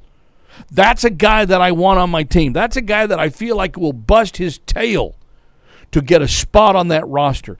That's somebody with hunger. Exactly. That's somebody with desire. So I like 11 on 11, pads popping like Eldred, but I, I like to see the guys who are, you know, sucking wind and not sucking wind because that tells me something early. Hey, we got ourselves a warrior here. We got ourselves a playa. Here's a guy that's trying to live up to his contract. You know, and everybody's got a contract level, and, you know, some are paid more than others, and some probably feel like they're unpaid or not paid enough or whatever it may be. And I get all of that based on position and performance in the past and all that. But to me, I've never been a, a you know, I did this before. It's always been, what have you done for me lately? You're only as good. You're only as good as your next game. You're only as good as your next practice. In terms of sucking wind, the Patriots training camp is tougher than any other team. You listen to someone like Taylor Heinicke talk about his short period of time with the Patriots in comparison to the Commanders and other teams he's been with, and it, it was like no comparison. The Patriots put you through hell. They they really make you run those hills and, and do everything in terms of, of getting in shape. So that's that's one one thing that you know has the the advantage for New England. Yeah, I totally agree with that. I to me, I mean, that's I think that's something that the Bill's been very consistent with over his 21 years. You know, so you know now that you're you're you're crawling into this for actually 22 years now, so we're getting ready to go into 23 because he started in 2000. So here, you know, he's been very uh, predictable. Uh, he's been very consistent. Um, I don't think he's lightened up. Um, at all uh, when it comes to you know making sure you know he's got demands of his players. And guys, this kind of leads me to the final question of the day and a little bit of a bonus question here because it has been talked about on and off uh, since the end of last season, but I think it's a good bridge into 2022. How much more time does BB have? I say three years. So three years is enough to pass Don Shula. Oh, I think I think two years might be enough to pass John Shula. You never know. What does he need? 17 games or 14 games, somewhere in there. I have to add it up. I don't have it in front of me. I, I think he needs. I think he needs 17 wins. Yeah, Wins, yes. two years. Two years, you got a 17 game season. Who knows? You never know how. In three years, for sure, he should be able to make that. But I don't know. I honestly don't know if. I know he's driven. I know he's like Brady, and he's driven, like big time driven. Don't think Shula's record is as much of an importance for to him for his legacy Okay. as leaving the team We're- in a position Yeah, to go forward. We're woefully winning. Todd. We're woefully short on that. We just looked up the number. He needs 36 more victories. Oh, well, then I don't know if you'll even get it again. That, was. Oh wait, hold on. All right, so that was before last year started. So now I'm I'm adding it up, and Matt add- sent me the number. So you got to add 10. So there's 26 now. 26 more wins to pass Don Shula. 26. Mm-hmm. Can he do that in three years? Yeah. Should be able to, right? Nine wins a year gets you to 27, right? Mm-hmm. But then, but is nine years a win and going nine and eight for three straight years? Is that the way Bill Belichick wants to go out? No, See, this is it. No, I don't think so either. no. I don't think so either. Eldred, what do you think? How much more time does was does does Coach Bill have? I know you you want I think- GM you want GM Bill out today. Yeah, I He want- so I him out does. last- I want him out last year, year before that too. I know. But uh, Coach Bill, I say it'll take him about three years to beat Shula. Yep. I'm just going in four years to. Uh, I think he won't go out on top with one Super Bowl. So I give him four. You'll give him four. The man is turning seventy. All right, so you know, I, you, can can he go to can he go to that age? Does he want to go to that age? Clara, what do you think? Well, well, he said he wanted. Well, I'm sorry. No, that's all right. Go ahead. No, Go go Eldred. Go, go, carry Finish. He said he he didn't want to be like uh Levy, Levy and coach today. He's 70, but he's doing it. So he's like you said, like what you call said, he's driven. So that's why I said 74.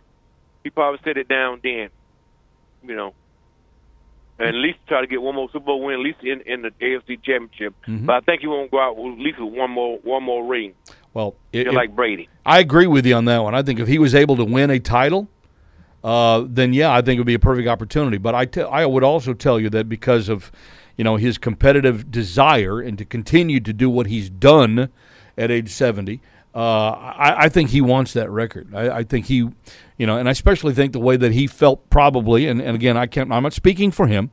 But you know, I, I would have felt disrespected by how Don Shula treated him through you know some of the you know controversies of the last you know decade plus that the Patriots have gone through, and of course the the game has changed exponentially since Don Shula was a part of it. So I don't think Coach Shula, with all due respect, you know, uh, rest in peace, whatever you want to say, don't Coach Shula, with all due respect, understood how the game needed to be played. Does that mean that you know Bill cheated? No. What it means is is that you push the envelope to put your, your team and your franchise in the, in the best position possible to have success, and I think that's all that Bill has done. And you know, and obviously he you know uh, got his hand caught in the cookie jar a couple of times. You know, where you could construe that you know there was some ill-gotten gain, and he got punished for it, and he hasn't repeated it. But I think you know Bill also uh, would like to go out. And if you're that close, you know, why not? You know what I'm saying? I mean, why not? Why not go ahead and go for the whole enchilada, you know, as far as the history book is concerned? And if you're 26 wins shy, you could, with a couple of great years, get it done in two years. You could. Yeah, you could. Yeah, you could in two years. But I think it'll take them three until that roster going to have to flip over one more time. Yep. That's what I think. Yeah, yeah. You know. But that also sets us up for this next offseason, which everybody seems to think with the increased salary cap and money coming off the books in New England, that the Patriots will be in a position to, to do at least what they did last year, if not more so. And so it's a chance now to perhaps, you know, reinvigorate the roster a final time before Bill decides to step down. And, you know, personally, I have to admit, that's kind of exciting. That's why I'd love to see them win a game and then not tear the whole ship apart but keep the pieces that they need and go out and put the rest of them on steroids, so to speak. Mm-hmm. Not literally, Well- figuratively. I don't know what else that Bill Belichick will do. I can't picture him doing anything but coaching, other than you know being in his boat in Nantucket, and that's what I think will happen. Is he's going to do this as long as he feels he can do it to uh, the best ability? Because if I'm going to just sort of trans into my best Bella Chadonis, it would be like. I'm going to do what's best for the team. That's what it's about. You know, he, it's it's this is the team that that he's built. This is the dynasty, and we're just going to keep growing until you know I can't do it anymore. So I have my sons here. When Steve is ready to take over, I know he's ready. Then maybe it's time for me to actually really retire. I'm not going to be doing television or then any of that crap. I'm Yeah. going to be in the boat. Sean, you just brought up a real important point because that's a sticking uh, part for a lot of people here in New England. Uh, They they semi resent the fact that Bill seems to be force feeding his two sons. How do you guys feel about that? I, I look at a long history of, of coaches um, and their sons taking it, uh, you know, stepping into their footsteps, and I, I don't think it's it's much different than you know the Shanahans or or, or the Shulas or, or any other father sons uh, type of, of, of thing. I Right, think right. his sons are capable, and and they wouldn't be there if, if they weren't. Right. If they couldn't do the job, they wouldn't be there. I, I think that's a great analogy, by the way, especially where Shanahan is concerned. Claire, what do you think? Doesn't it feel like just an it's it, it's almost like a natural progression though because with him being such a significant success they have been around that for so much of their lives and they've obviously trained to become that you know they've, they've moved up in the ranks to be that it just seems like it, it's natural they've been taught it since they were really small kind of thing so it feels right. It's like, wouldn't, isn't that the sort of person that you kind of want in a job? Somebody that's got all the experience, that's been around it, that knows the kind of the whys and the wherefores and stuff like that, grew up with it being like a natural thing, a natural surrounding for them. Wouldn't that make kind of the ideal sort of coaches, regardless of if it's like, oh yeah, because he's his son, is he getting preferential treatment? You look at Bill Belichick and you sort of say that you, there probably is the opposite I can imagine it being completely the opposite, and he gives them way more harder time because they're his sons, you know, rather than handling them with kid gloves or whatever. So, to me, it feels like what's wrong with them being the coaches? They would have more experience than a lot of individuals that have sort of entered coaching later on in their lifetime. These guys have probably been around it since they were, you know, knee high to a grasshopper and all this kind of thing. course. Before they could even walk, they could probably play football. So mm-hmm. who would who could you say that would be better to be football coaches than than guys that have grown up, people that have grown up, girls as well that have grown up with How- it since they were small. How, how did Bill become a coach? Because he followed his dad at the Naval Academy, right? That's how Bill Belichick became who he is.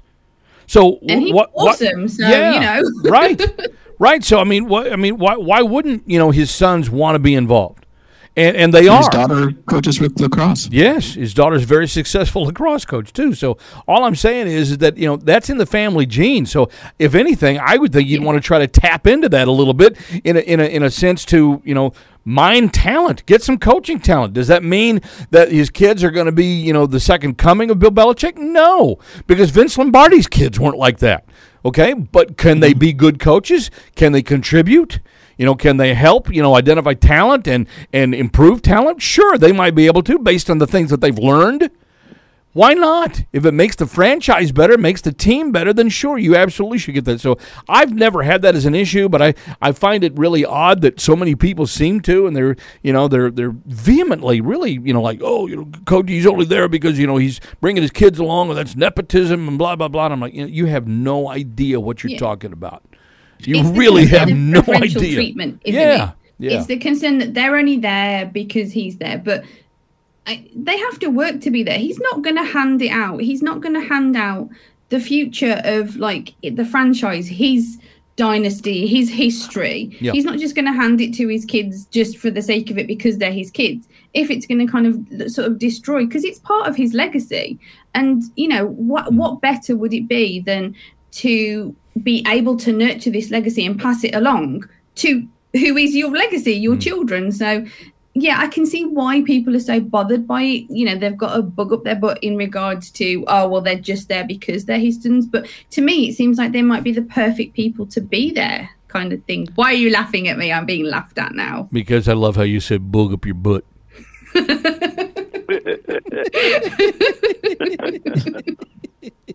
Go ahead, I- go ahead, Sean.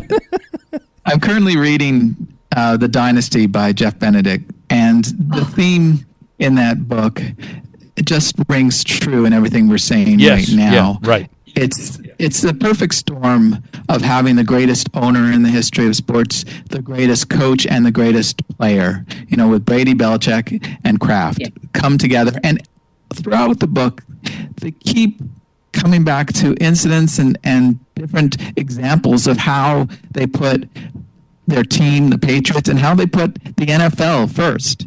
There could have been so many points where y- you made it about yourself, but that's not what it is. It's always about the team. It's always about making things better for the NFL and for the team, and and that's exactly what they all have done. So I see Belichick staying until he, he sees it's not beneficial for the team anymore. Yeah, and I think he there's something too. He does want to pass the torch along, not only to the franchise but to his sons to give them the same advantages he felt he got from his father.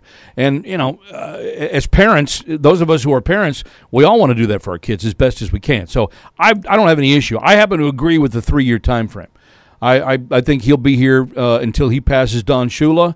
I think it'll be until he passes Don Shula whether he wins another Super Bowl or not. But I think the super winning a Super Bowl would certainly be gravy. But if he if, if he somehow won a Super Bowl in the next year or two and he doesn't pass Shula, he ain't quitting. I disagree. I think it's the the Super Bowl thing. I reckon if, if he does manage to win the Super Bowl in the near in the next couple of years before he passes that Shula record, now I think that might be a point where he just he's Okay. like, yeah, I want to go out on a high. You might the, be the right. team is in You- a good place because they're winning. You might be right, but You know, everything everything that. I've seen and noticed about Bill Belichick for 22 years tells me the type of competitor he is, and because he is such a premier competitor, uh, I you know I think he he definitely strives. What helps drive him is you know um being the all-time winningest coach. I mean, you So know, what do you- you have to have a huge ego to be in this game to begin with. I don't think his ego necessarily drives him, but it certainly is a major part of who he is. And I don't think we should deny that. I don't necessarily think that's even a bad thing. Right. That's- so, what do you- you think is most important to him then, John? Is it leaving the team to be successful after he's gone? Yes, that. The Super Bowl? No. Or leaving the team? Leaving a That's what- legacy, leaving leaving the legacy and leaving the team in good shape. And if that means that you know the franchise is built, you know, they're 10, 12, 13 wins a season, you know, they've got, you know, decent contracts in place for a couple of years to make the team competitive for 2 or 3 years after he leaves, that's primary uh, spot number 1 for Bill Belichick. That's what I think drives him and and and I think by the time that happens, he will probably get by Don Shula.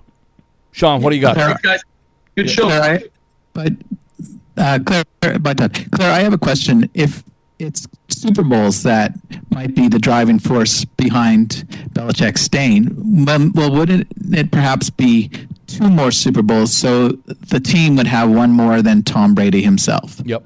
Yep. Yeah, I think I you want can see that. It depends how soon. Sorry, sorry, Yeah. John. It depends how soon that they and how kind of quick succession. If it takes a couple of years for that first one, then I think he's looking at it, kind of looking at you know time as a factor and thinking, can I manage to do this again? He'd definitely you know, like to I have. feel too much. I think he'd definitely like to have one just to show that he could do it without Tom. Oh, I yeah, He's completely agree. he's not a dope. He listens. You know, he may not read all the newspapers or listen to any of the talk shows, and I wouldn't blame him. But he's not an idiot. He knows. He knows what people are talking about. He knows how his how his legacy would stand, and I definitely think that's on the agenda. Gang, this has been a tremendous uh, time. I, I could sit here and do this, you guys, for five or six hours, and we could bore the tears, you know, bo- bore the entire universe to tears, probably, in our conversation. But this has been, uh, this is so much fun. I really look forward to doing this when we do it because I just like talking football with with people who are somewhat knowledgeable, and you guys are more than somewhat knowledgeable. You're very knowledgeable. So I, I want to personally thank. Todd in North Carolina, who just clicked off because his five year old's bugging him. Uh, Sean, obviously in Vancouver. Claire in the Thanks. UK. We had Patty in Agawam and Eldred. You're the best, my man. Don't ever change. I won't do that. Thanks a lot, Mr. Legend. Thank you, buddy. Appreciate you. Thank you. All right. We'll talk to you soon. You good got it. And uh, you guys, thank you. Fun. Thank you, everybody, for uh, for participating and listening in and being a part of the show. And our next program will be the first day of training camp, July 27th. We will launch Patriots Playbook once again. Should be a lot of fun. Thanks, guys. Adios. See you, Jen. Bye bye.